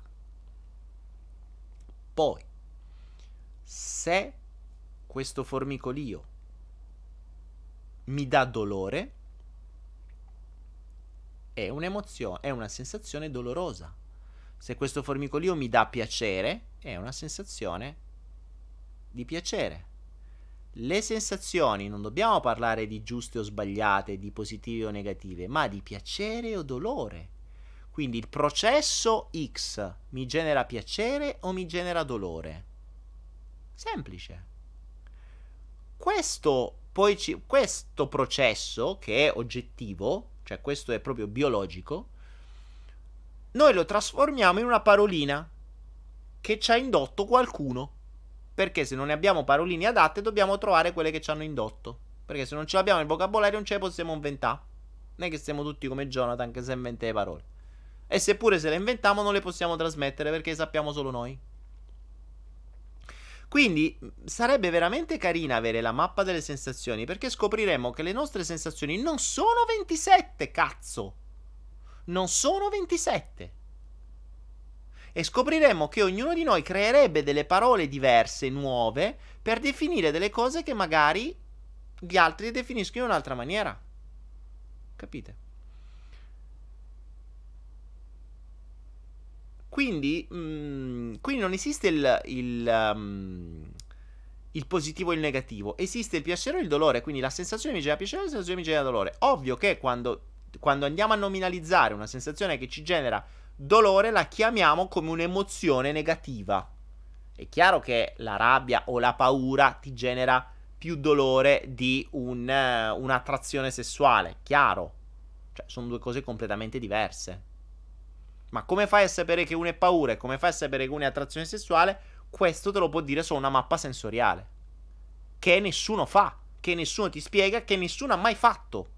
Quindi noi ci facciamo, eh, siamo molto più attenti a farci la mappa dei punti neri, perché abbiamo la mappa dei punti neri in testa e in faccia sappiamo tutti sti cazzo di punti neri dove stanno e perché stanno e li notiamo ogni giorno nuovi, e non abbiamo una mappa delle nostre sensazioni, il che è aberrante.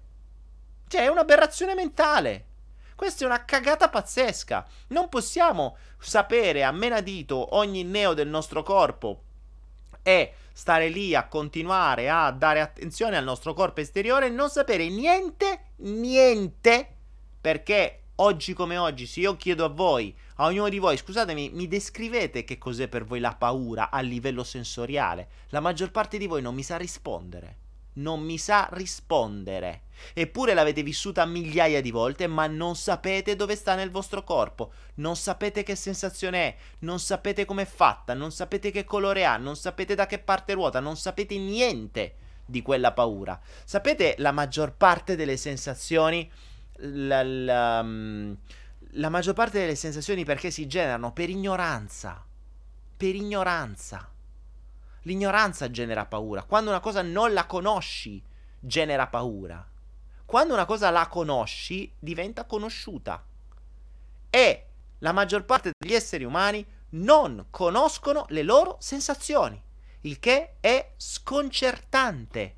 Queste cose dovrebbero essere fatte ai bambini di tre anni all'asilo, dovrebbero iniziare a giocare con le sensazioni. A quattro anni dovrebbero sapere esattamente le loro sensazioni, non solo nel momento in cui le conosci, le cambi. Cioè, gestire una sensazione corporale è una cagata. È una cagata. È veramente una cagata. La devi sapere. Se non la sai, non la puoi gestire. Come sempre. Ah, santa pace. Luca Cavalli dice: Cosa pensi di Jim Carrey e le sue teorie? Quali sono le sue teorie di Jim Carrey? Eh, ne dice tante. Ultimamente, boh, non lo so. Non è che stia seguendo Jim Carrey. Rosy Rosy mi dice una fobia, come la definisci? Una fobia la definisco fobia. Una, una fo- Tra l'altro oggi ragazzi, proprio adesso, poco fa, ho messo online su Anaera il mini corso sulla cura rapida delle fobie, che in realtà è mutuato dal, dal master di PNL. Quindi se avete il master di PNL non lo prendete perché è lo stesso. Però per chi non ha preso il master e non si vuole smazzare tutta la PNL, eccetera, eccetera, la cura rapida delle fobie è una tecnica molto semplice da un certo punto di vista che vi abbatte una fobia nell'arco di 10 minuti, un quarto d'ora. E, e, quindi ho reputato utile, visto che mi è stato chiesto più di una volta, la, mh, mm, mettere questo video come un corso a parte. Tra l'altro è un corso che uh, se avete gli ACD, ad esempio, se vincete gli ACD col flotto, eccetera, costa pochissimo.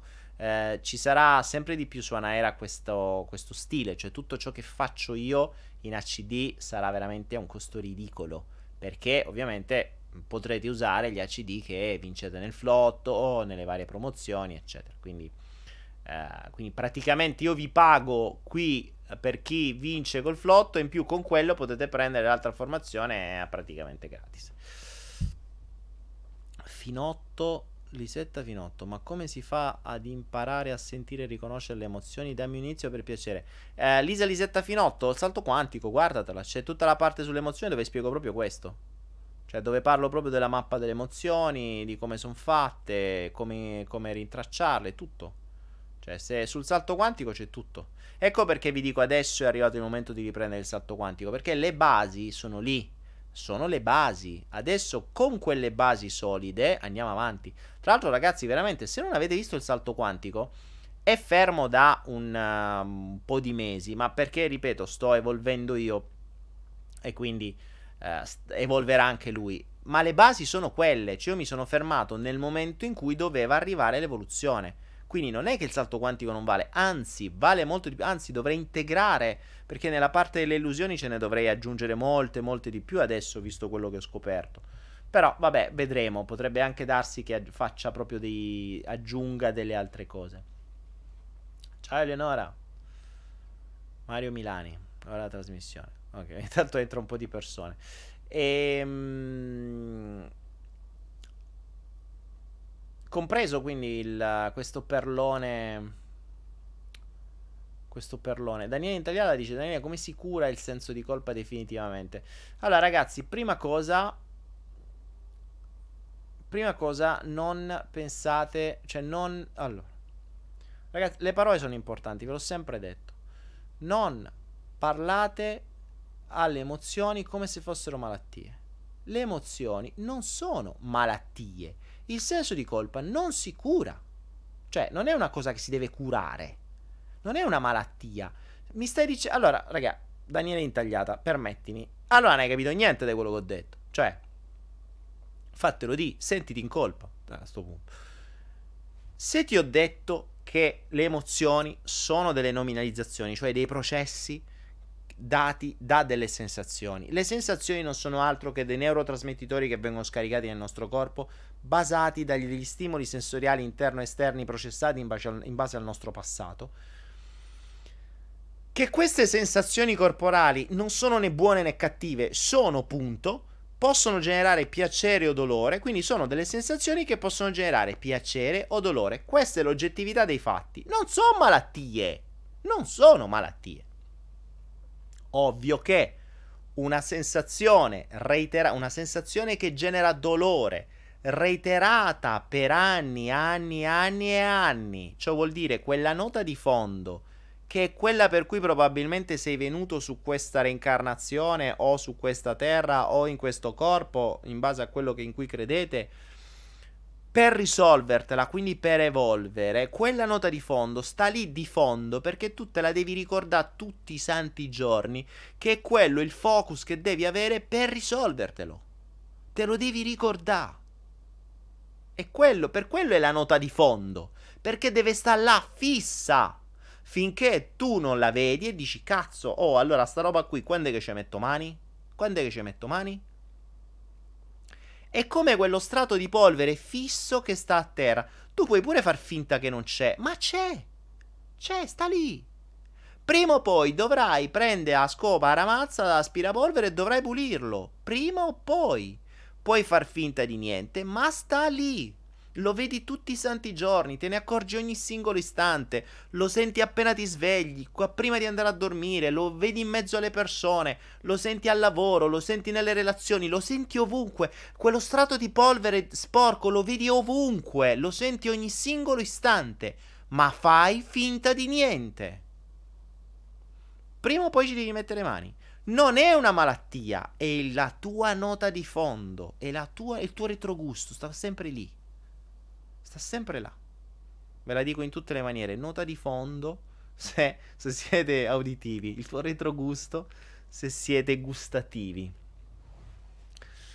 La tua nota di profumo se sei un olfattivo. La tua... Il tuo... Mm, come potrebbe essere? Il tuo fondale. Il tuo fondale se sei un visivo. E se sei un cinestesico, la tua sensazione di fondo. Clara Marchice, le tue non sono, pe- non sono perle, sono diamanti. Grazie, Clara. Sì, eh, capite perché ieri non ho, fatto, non ho fatto il flow? Perché non avevo questo diamante. E questo diamante mi è arrivato tra ieri e oggi. Proprio grazie al fatto, ora capite perché non ho fatto ieri, o meglio, perché non mi è stato permesso di fare un flow. Perché ieri sarebbe stato un flow così, Così. Così, una risposta alle domande senza niente di che. E allora, che minchia servono le emozioni? Batman, morca, ma mi ascoltate o no? Siete distratti pure quando ve parlo. Cioè, le emozioni... Cazzo, ma gli spiegate a Batman cosa servono le emozioni? Cioè, le emozioni sono delle tue, sono parole a sono sensazioni a cui tu dai le parole. A cosa servono le sensazioni, mi vorrei dire? A cosa servono le sensazioni? A essere vivo. A essere vivo. Se tu non avessi sensazioni, chi non ha sensazioni è morto. Si hanno anche in coma le sensazioni.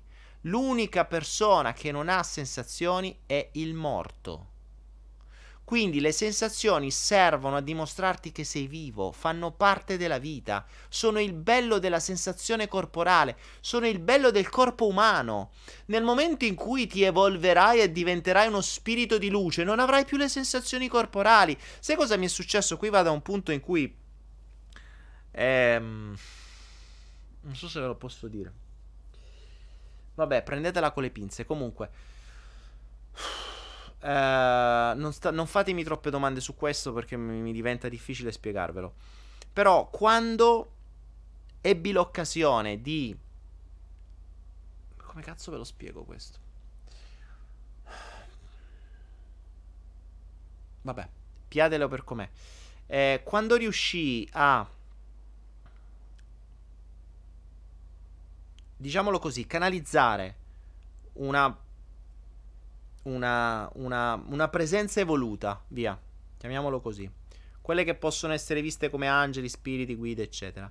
all'interno di un corpo umano che l'ha ospitato, che quindi parlava grazie a questo, ma l'ha ospitato nel senso che riuscì tempo fa quando facevo questi esperimenti con una persona molto aperta a eh, mh, mm, Diego della Rovere lo sa perché l'ha visto ehm, a far entrare questa presenza all'interno di un corpo umano. Quando ecco, colpi di tosse. Cazzo. Vedete i colpi di tosse? Mi stanno dicendo stai zitto. Vabbè devo stare zitto. Vabbè vi chiudo questo. Comunque sia quando le presenze a un altro livello riescono ad avere un corpo umano. Sapete una delle cose che, che più spesso dicono? Mi ero dimenticato che cosa vol- voleva dire provare sensazioni corporee. Mi ero dimenticato che cosa voleva dire provare sensazioni corporee. Tra l'altro questa cosa qui mi, vabbè, mi riporta a um, tutta una serie di, di eventi per me molto toccanti. Dove ho imparato veramente tanto, per, ecco perché devo stare zitto. E, ehm, per cui questo, questa è la cosa che ti fa sentire vivo. Cioè, godiamoci le esperienze da esseri umani, perché dopo, visto che tutti vogliono evolvere, vogliono diventare esseri di luce, vogliono diventare sta minchia e quell'altra, dopo, ammesso e non concesso che ci arrivate, prima o poi ci arriverete dopo tante di quelle altre batoste che pierete su questa vita e nelle prossime, dopo il corpo non ce l'avrete più. Dopo non potete stare a, stare a pensare la mattina sera a trombare perché non avrete più quelle sensazioni. Dopo non vi sentirete vivi quando avete le farfalle nello stomaco perché sta arrivando quella persona che vi piace tanto e sperate che ve la trombate stasera o se non ve la potete trombare stasera perché la prima volta sperate di trombarvela la seconda. Perché non si può la prima.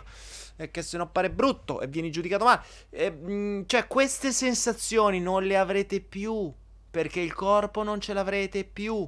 A un altro livello la, la vibrazione quando diventa a un livello diverso, chiamiamolo superiore o come lo vogliamo chiamare, lo chiamiamo, non è più corporea, non è più materiale, con tutto quello che ne consegue. Quindi tutto quello che noi possiamo provare nel corpo, non lo proveremo più. Godetevelo finché ce l'avete. Esse- dovreste essere drogati di sensazioni la gente si, si, droga per avere sensazioni corporali, non sapendo che se le potrebbe generare con delle tecniche che sono pure abbastanza banali e sicuramente molto meno costose, anzi gratis. Quindi l- abbiamo le sensazioni per dimostrare a noi stessi che siamo vivi, per vivere. Cioè noi viviamo in un corpo di sensazioni, noi viviamo in un corpo sensoriale. Ogni giorno viviamo centinaia di sensazioni che non conosciamo finché Jonathan non ci fa il, l'applicazione per mapparcela. Una volta che ce la mapperemo sarebbe carina. Pensate un giorno con l'intelligenza artificiale come potrebbe, si potrebbe arrivare a un punto in cui invece dell'orologino dello smartphone che ci dice il cuore e, e la pressione cardiaca, lo smartphone potrebbe capire dalla sua intelligenza che emozione stiamo provando e mapparcela sul telefonino. E magari la sera potremmo arrivare a dire: Cavolo, oggi ho vissuto tanto più tristezza, tanto meno gioia. Ho vissuto eccitazione. Ah, che figata è fare gli schemini. Chissà, un giorno ci si potrebbe arrivare, ma non credo perché non darebbe troppo fastidio sta roba. Le cose interessanti non si fanno. Ragazzi, ricordatevi quello che ho detto l'altra volta: lo sviluppo scientifico viene fatto al fine o del controllo o dell'intrattenimento. Quindi, queste robe qua non. Um, non, non, non, non ti verranno mai fatte. Non ti verranno mai fatte. Cioè, dobbiamo fare a mano noi. Vabbè, Dani abbiamo capito. A posto.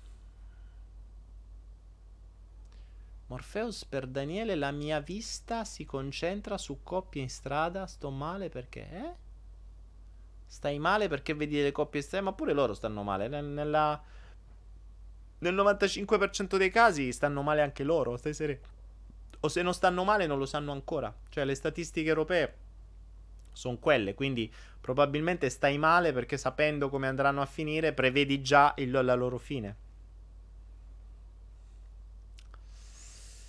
Um, vediamo un po', rispondiamo un po' di domande. Lara, amici Daniele, quello che dici l'ho provato su me stessa e la vita cambia senso. E quale delle cose che dico, Lara, che non dette tante? Ma le emozioni sono funzionali, tutte le emozioni sono funzionali, Morpheus.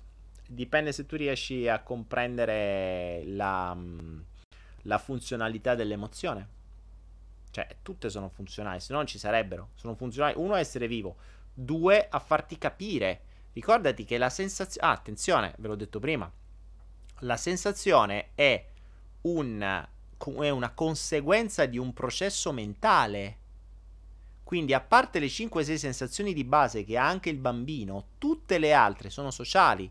Sociali vuol dire che ti sono state infilate dalla società, esperienze, scuola, genitori, chiesa, bla bla bla, e quella, quel processamento interno genera la sensazione. Quindi comprendi che se tu hai una paura, una preoccupazione dovuta dalla società, se vai a cambiare il processamento interno, cambi il, la generazione della sensazione.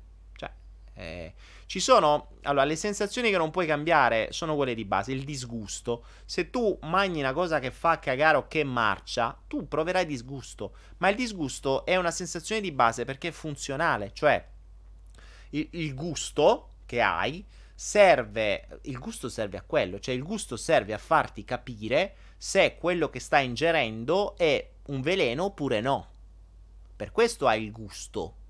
Cioè, eh, poi noi lo abbiamo. L'umano l'ha travisato e ci ha fatto diventare un business della Madonna. Ma il gusto fondamentalmente serve a quello. Cioè, al corpo non gliene frega una mazza di dire eh, che una cosa è buona o no. Cioè, il corpo nasce per essere nutrito. Il nutrimento ce l'hai con quattro cagate. Non hai bisogno di andare al ristorante e avere 750.000 piatti.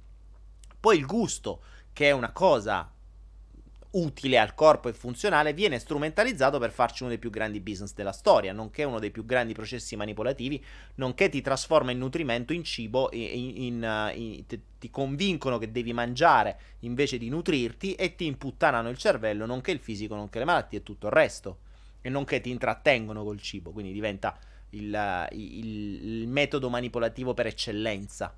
Io continuo a dire, ormai ho switchato tutto, per cui m- vedere tutto quello che c'è mi, mi, mi scandalizza. E questo il disgusto serve appunto per evitare che tu metti in bocca un nuovo marcio e non te ne accorgi e poi stai male. Quindi è un, è un sistema di protezione il gusto. Ecco perché il disgusto ci sarà sempre. Il, um, che ne so, la paura, la paura serve per scappare, per innescare quel processo di sistema fuggi quando ti trovi il leone di fronte la sorpresa, quando resti sorpreso, eh, resterai sorpreso sempre quando vedi qualcosa di nuovo. Quindi quelle lì non le cambi. Tutto il resto sono sociali. Quelle sociali le cambi. Quelle sociali, se cambi la base, hai cambiato la sensazione, non c'è niente da fare.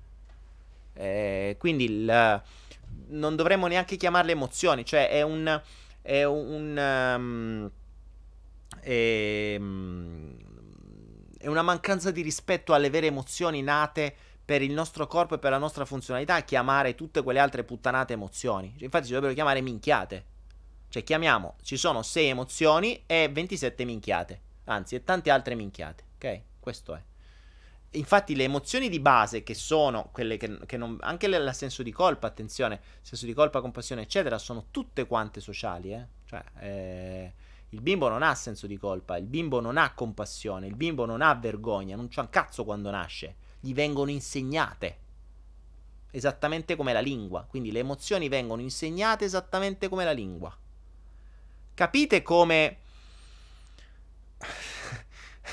iniziamo ad avere una visuale un attimo più, più ampia? Cioè, noi prima pensavamo che la manipolazione, le masse, il denaro, le banche eh, tutte queste cose qui, le, le malattie, le co- no, andiamo proprio a monte, a monte. A monte abbiamo linguaggio, emozioni. Quando hai manipolato quelle a monte, hai in pugno la persona, perché tanto quando hai impostato la base, questo è il sistema operativo, ragazzi. Cioè, il sistema operativo è fatto di emozioni che comandano il corpo e di linguaggio che comandano la comunicazione con gli altri. Sei fottuto. Questo è il sistema operativo. Basta. Input, output. È finito. Infatti, non a caso la, la programmazione neuro interno, linguistica esterno, fa proprio questo. Neuro, emozioni, processamento, sensazioni, linguistica esterno. Ecco perché la PNL serve, ma non serve solo per manipolare e per vendere e per fare quello che normalmente fanno, va molto oltre.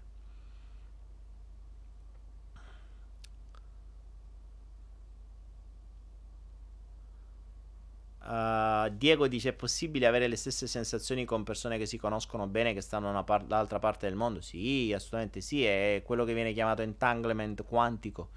Uh, è abbastanza normale. Cioè, sono stati fatti esperimenti su questo. Persone molto connesse tra di loro possono vivere la stessa sensazione in tempo reale, tra l'altro, cioè non, senza neanche il ritardo. Questi sono stati fatti esperimenti un po' ovunque è quello che accade tra madre e figlio, è quello che, che ne so, il figlio c'è un incidente e la mamma lo sente, lo sente, sta male. E poi scopre che era accaduto nell'esatto istante. Sono, sono entanglement, sono connessioni.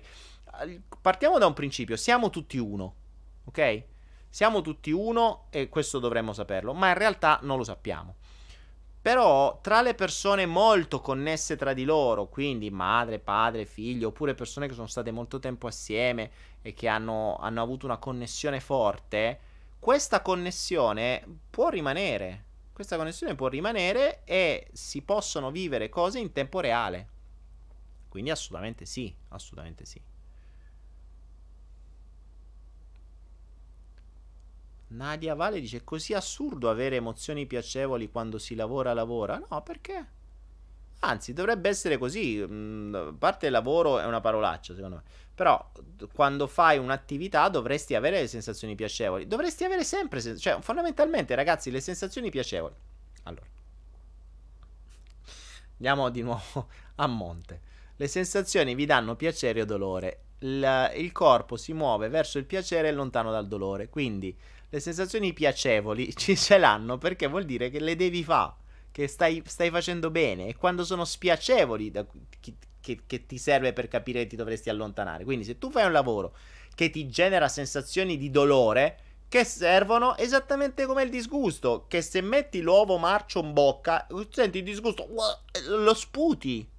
Invece tu vai al lavoro, senti la sensazione negativa e, che fai? Continui a lavorare. No, te ne devi andare. È quello. La sensazione negativa serve per farti capire che te ne devi andare. Quello serve, no? Invece no. Invece la gente continua, persiste, non si sa per quale motivo. Ah.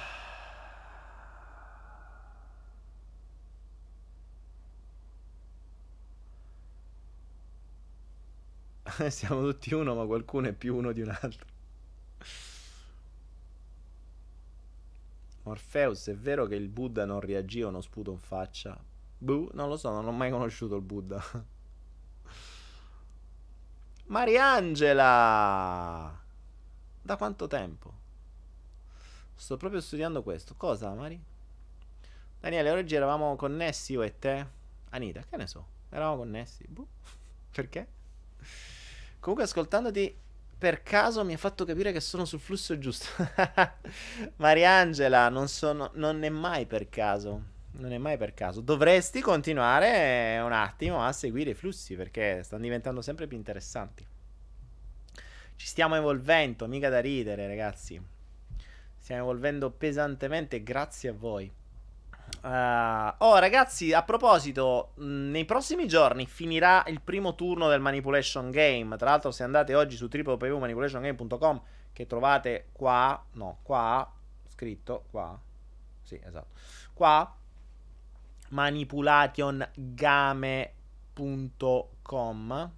Vedete anche le, i testimonial. I ragazzi oggi, fa- oggi li, ho, li ho buttati giù dal letto per fare un flash task e hanno dovuto fare una testimonianza della loro presenza nel game fino ad oggi, poi ne faranno magari un'altra alla fine. E, ehm, e quindi abbiamo ancora un po' di posti liberi. E datevi una mossa, eh. Cioè, capisco che non c'è il coraggio di alzare il culo, che si parla, si parla, si parla, ma poi alla fine eh, non, non si vuole fare niente. E io vi direi, mettetevi in gioco, ragazzi. Mettetevi in gioco perché a novembre inizia Inizia il secondo turno, ancora, c'è ancora posto, quindi non mi fate iniziare con meno persone, eh, non mi fate, non mi fate, non vi faccio sentire in colpa, eh, che non alzate il culo, eh, scommettiamo. Mariangela, eh, mi devi aggiornare? Sì, Mariangela. Eh, madonna, chissà, l'ho lasciata che c'è tutta una serie di cose, ma chissà che stai a combinare. Tra l'altro a febbraio verrò, verrò in Puglia, quindi mm, non, vediamo, chi lo sa. Chi lo sa? Lo stress è anche un'emozione. No, lo stress è una. Uh, Ramona Gabriele, lo stress non è un'emozione, è una conseguenza. Lo stress è una conseguenza dell'attivazione di un'emozione negativa, di un'emozione dolorosa.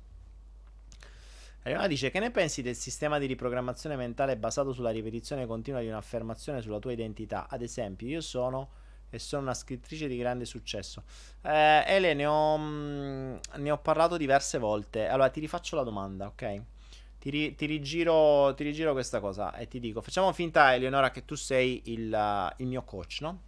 Allora, io vengo da te, sono 180 kg e dico, Eleonora, sai, ho sentito parlare di questa cosa delle, della ripetizione continua di un'affermazione sulla tua identità. E allora che ne pensi se io mi metto tutti i giorni davanti allo specchio mezz'ora e mi dico, io sono magro, io sono snello, io sono magro, io sono snello, io sono magro, io sono snello, io sono magro, io sono snello, io sono magro, io sono snello. Tu dici che dimagrisco? Eh? Sì, cioè, ce lo diceva Luisei, eh, la ripetizione. Anzi, stavo pensando, Leonora, che ne dici se oltre a mettermi davanti allo specchio tutto il giorno mi metto le cuffiette e tutta la notte mi, mi, c'è una voce che dice io sono magro, io sono snello, io sono magro, io sono snello, io sono magro, io sono snello. Dici che poi la mattina mi sveglio e ho perso qualche chilo?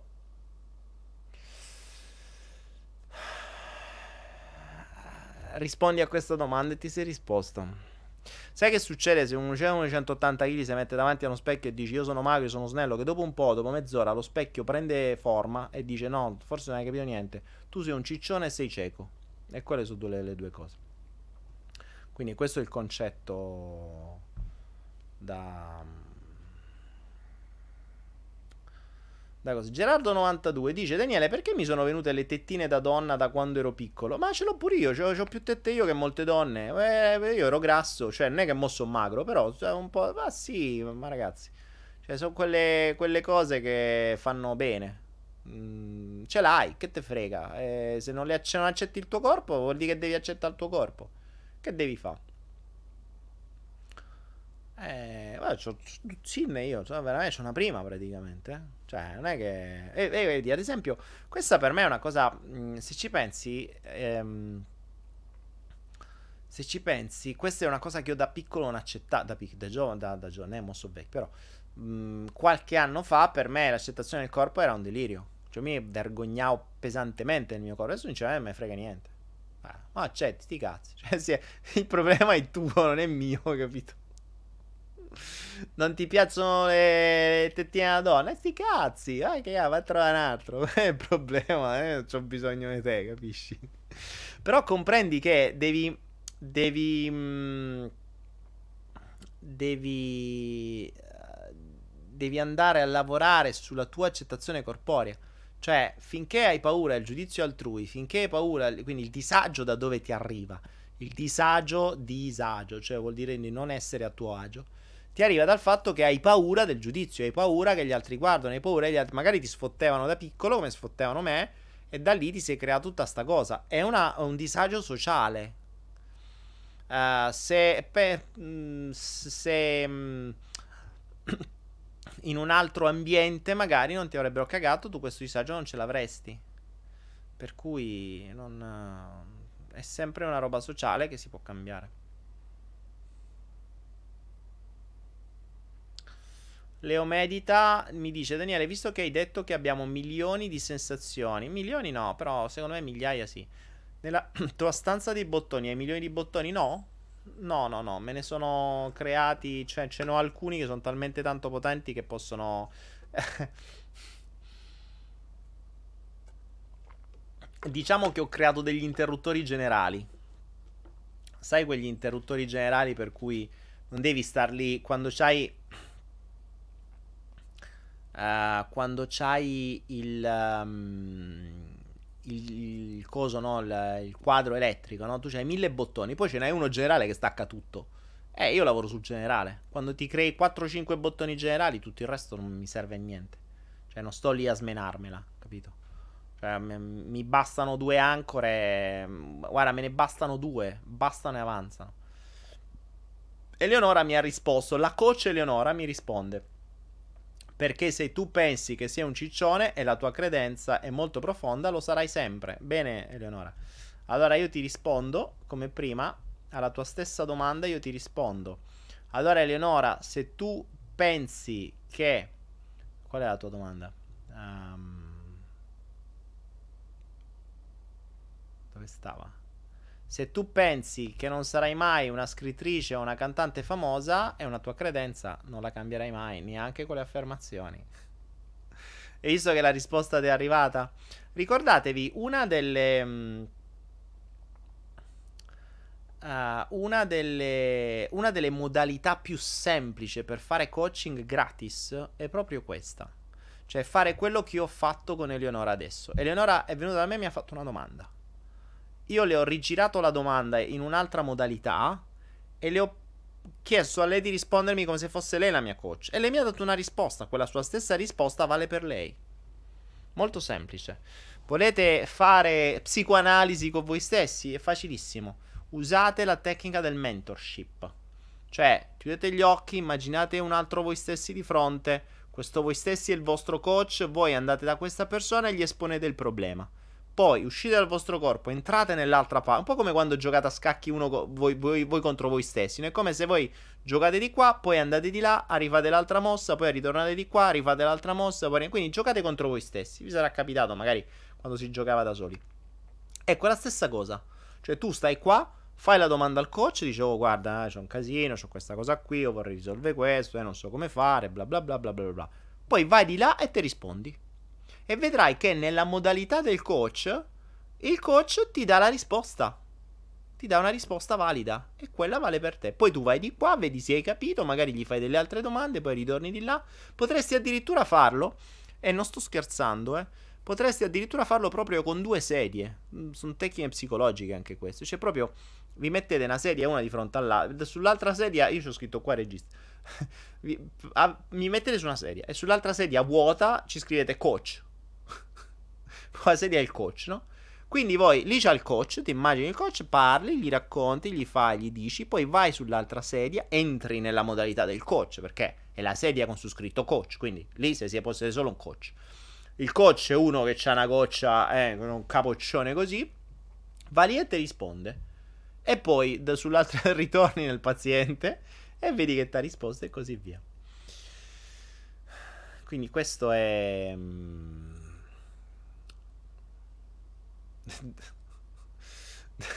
Tiziana Merlini mi dice Daniele sei veramente un grande grazie quando fai il follow per i ragazzi perché voglio presentarti mia figlia di 11 anni. Eh, Tiziana, stavamo dicendo prima, probabilmente il primo giovedì del mese lo vorrei dedicare ai ragazzi. Però, ah, però valutiamolo perché sì, il primo, il primo giovedì del mese sì, perché poi tra l'altro la, a novembre sarò in Cambogia. Uh, per cui mi sa che mi salteranno almeno uno o due flop.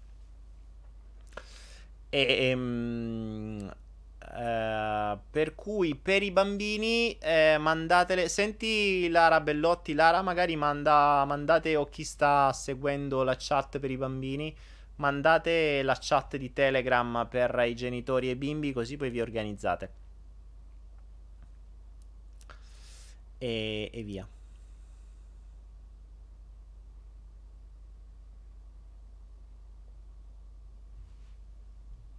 Jonathan dice: Appunto, ho alzato il culo, mi sono messo a dieta, andato in palestra, ho perso 30 kg. Wow, grande. Il fatto che l'ho scritto sul libretto televisioni, forse ho preso coscienza, ho ammesso che c'erano dei problemi.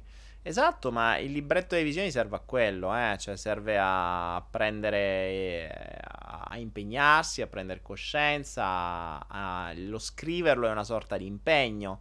Siamo abituati che quando ci si impegna si scrive, no? Si fanno i contratti, tutte queste cose qua.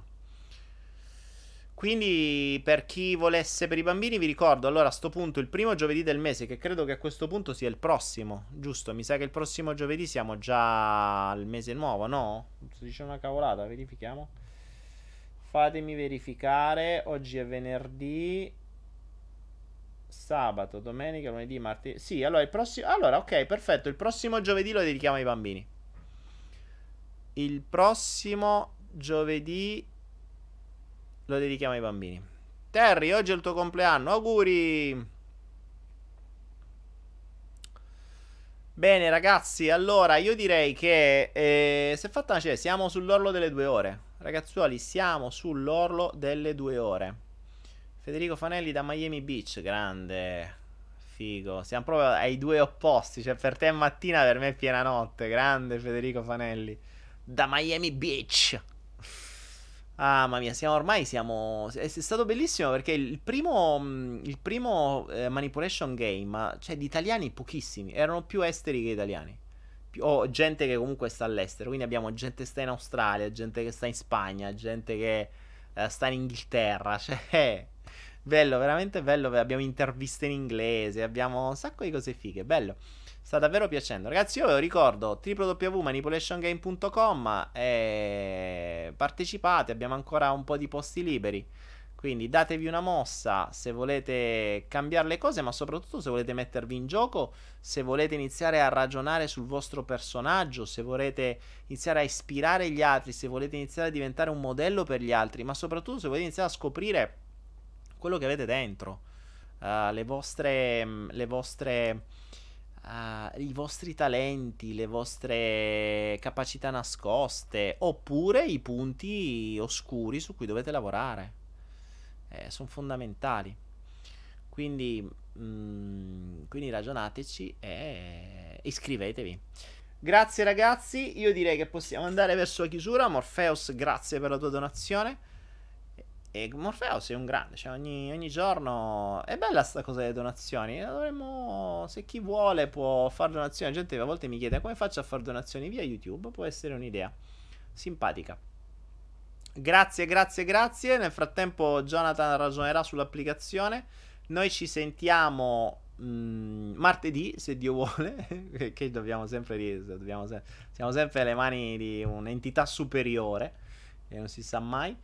E mh, mm, nel frattempo io prendo un attimo di tempo che preparo il, uh, la lettera finale, che è questa. Tac. Vi ricordo poi ragazzi che il primo che scriverà la sequenza corretta del flotto e scriverà la, ehm, il proprio username di Anaera quindi username nera, sequenza corretta del flotto, il primo su Facebook e il primo su YouTube che appariranno nel nostro stream, quindi qua nel nostro stream, non in quello vostro, perché è ovvio che quando voi lo scrivete voi siete i primi, ma non siete i primi da noi.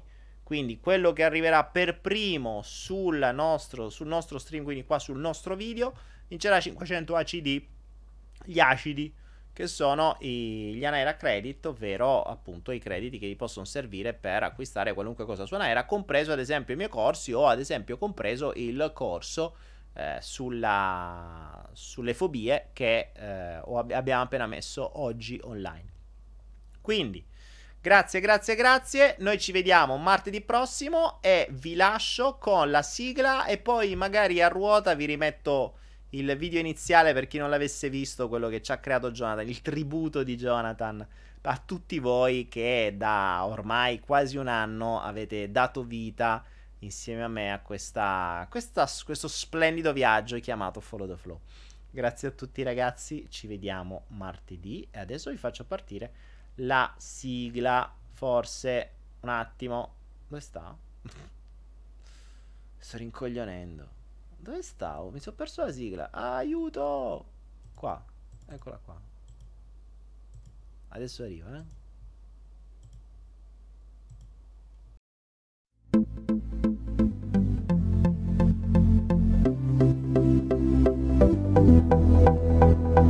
avrete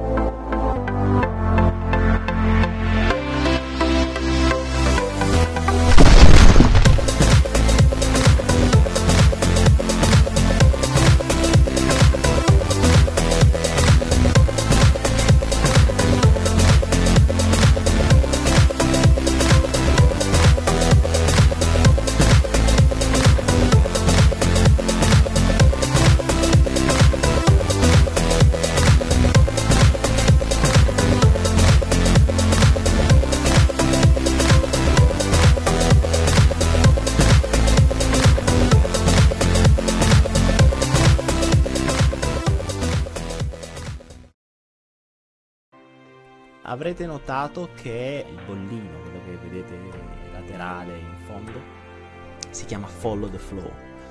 Ovvero, che cos'è Follow the Flow? Follow the Flow è una trasmissione audio casuale che segue il flusso dei pensieri e degli eventi del momento. Quindi proprio follow the flow, segui il flusso, quindi non ha un appuntamento fisso, non ha un programma, non ha un tema, non ha nulla che possa essere programmato, ma tutto accadrà per un motivo. Nulla accadrà per caso e tutto avrà un significato per colui che la sta ascoltando, sia voi che siete in, uh, in diretta, sia tutti quelli che mi ascolteranno in uh, differita. Quindi di base è follow the flow, segui il flusso e lascia che sia.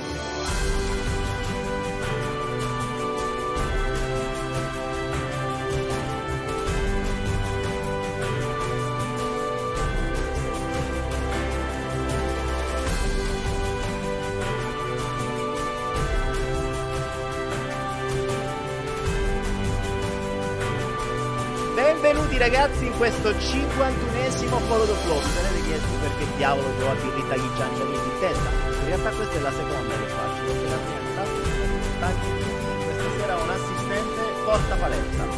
Cioè non è porta paletta dico, porta paletta che non sembra un'imprecazione umana, porta paletta. Non è flow così. Il flop, bello, ci piace.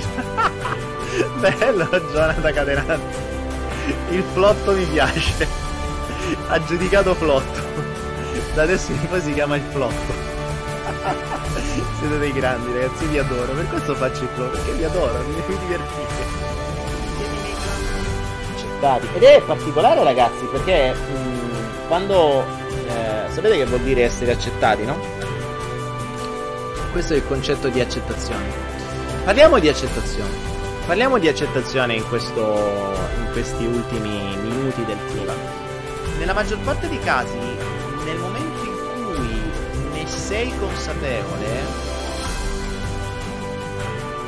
Porca puttana, sapete perché ho questo limite di 300? Adesso ve la racconto perché mi è arrivata chiarissima l'immagine. Mi è arrivata chiarissima. Cazzo!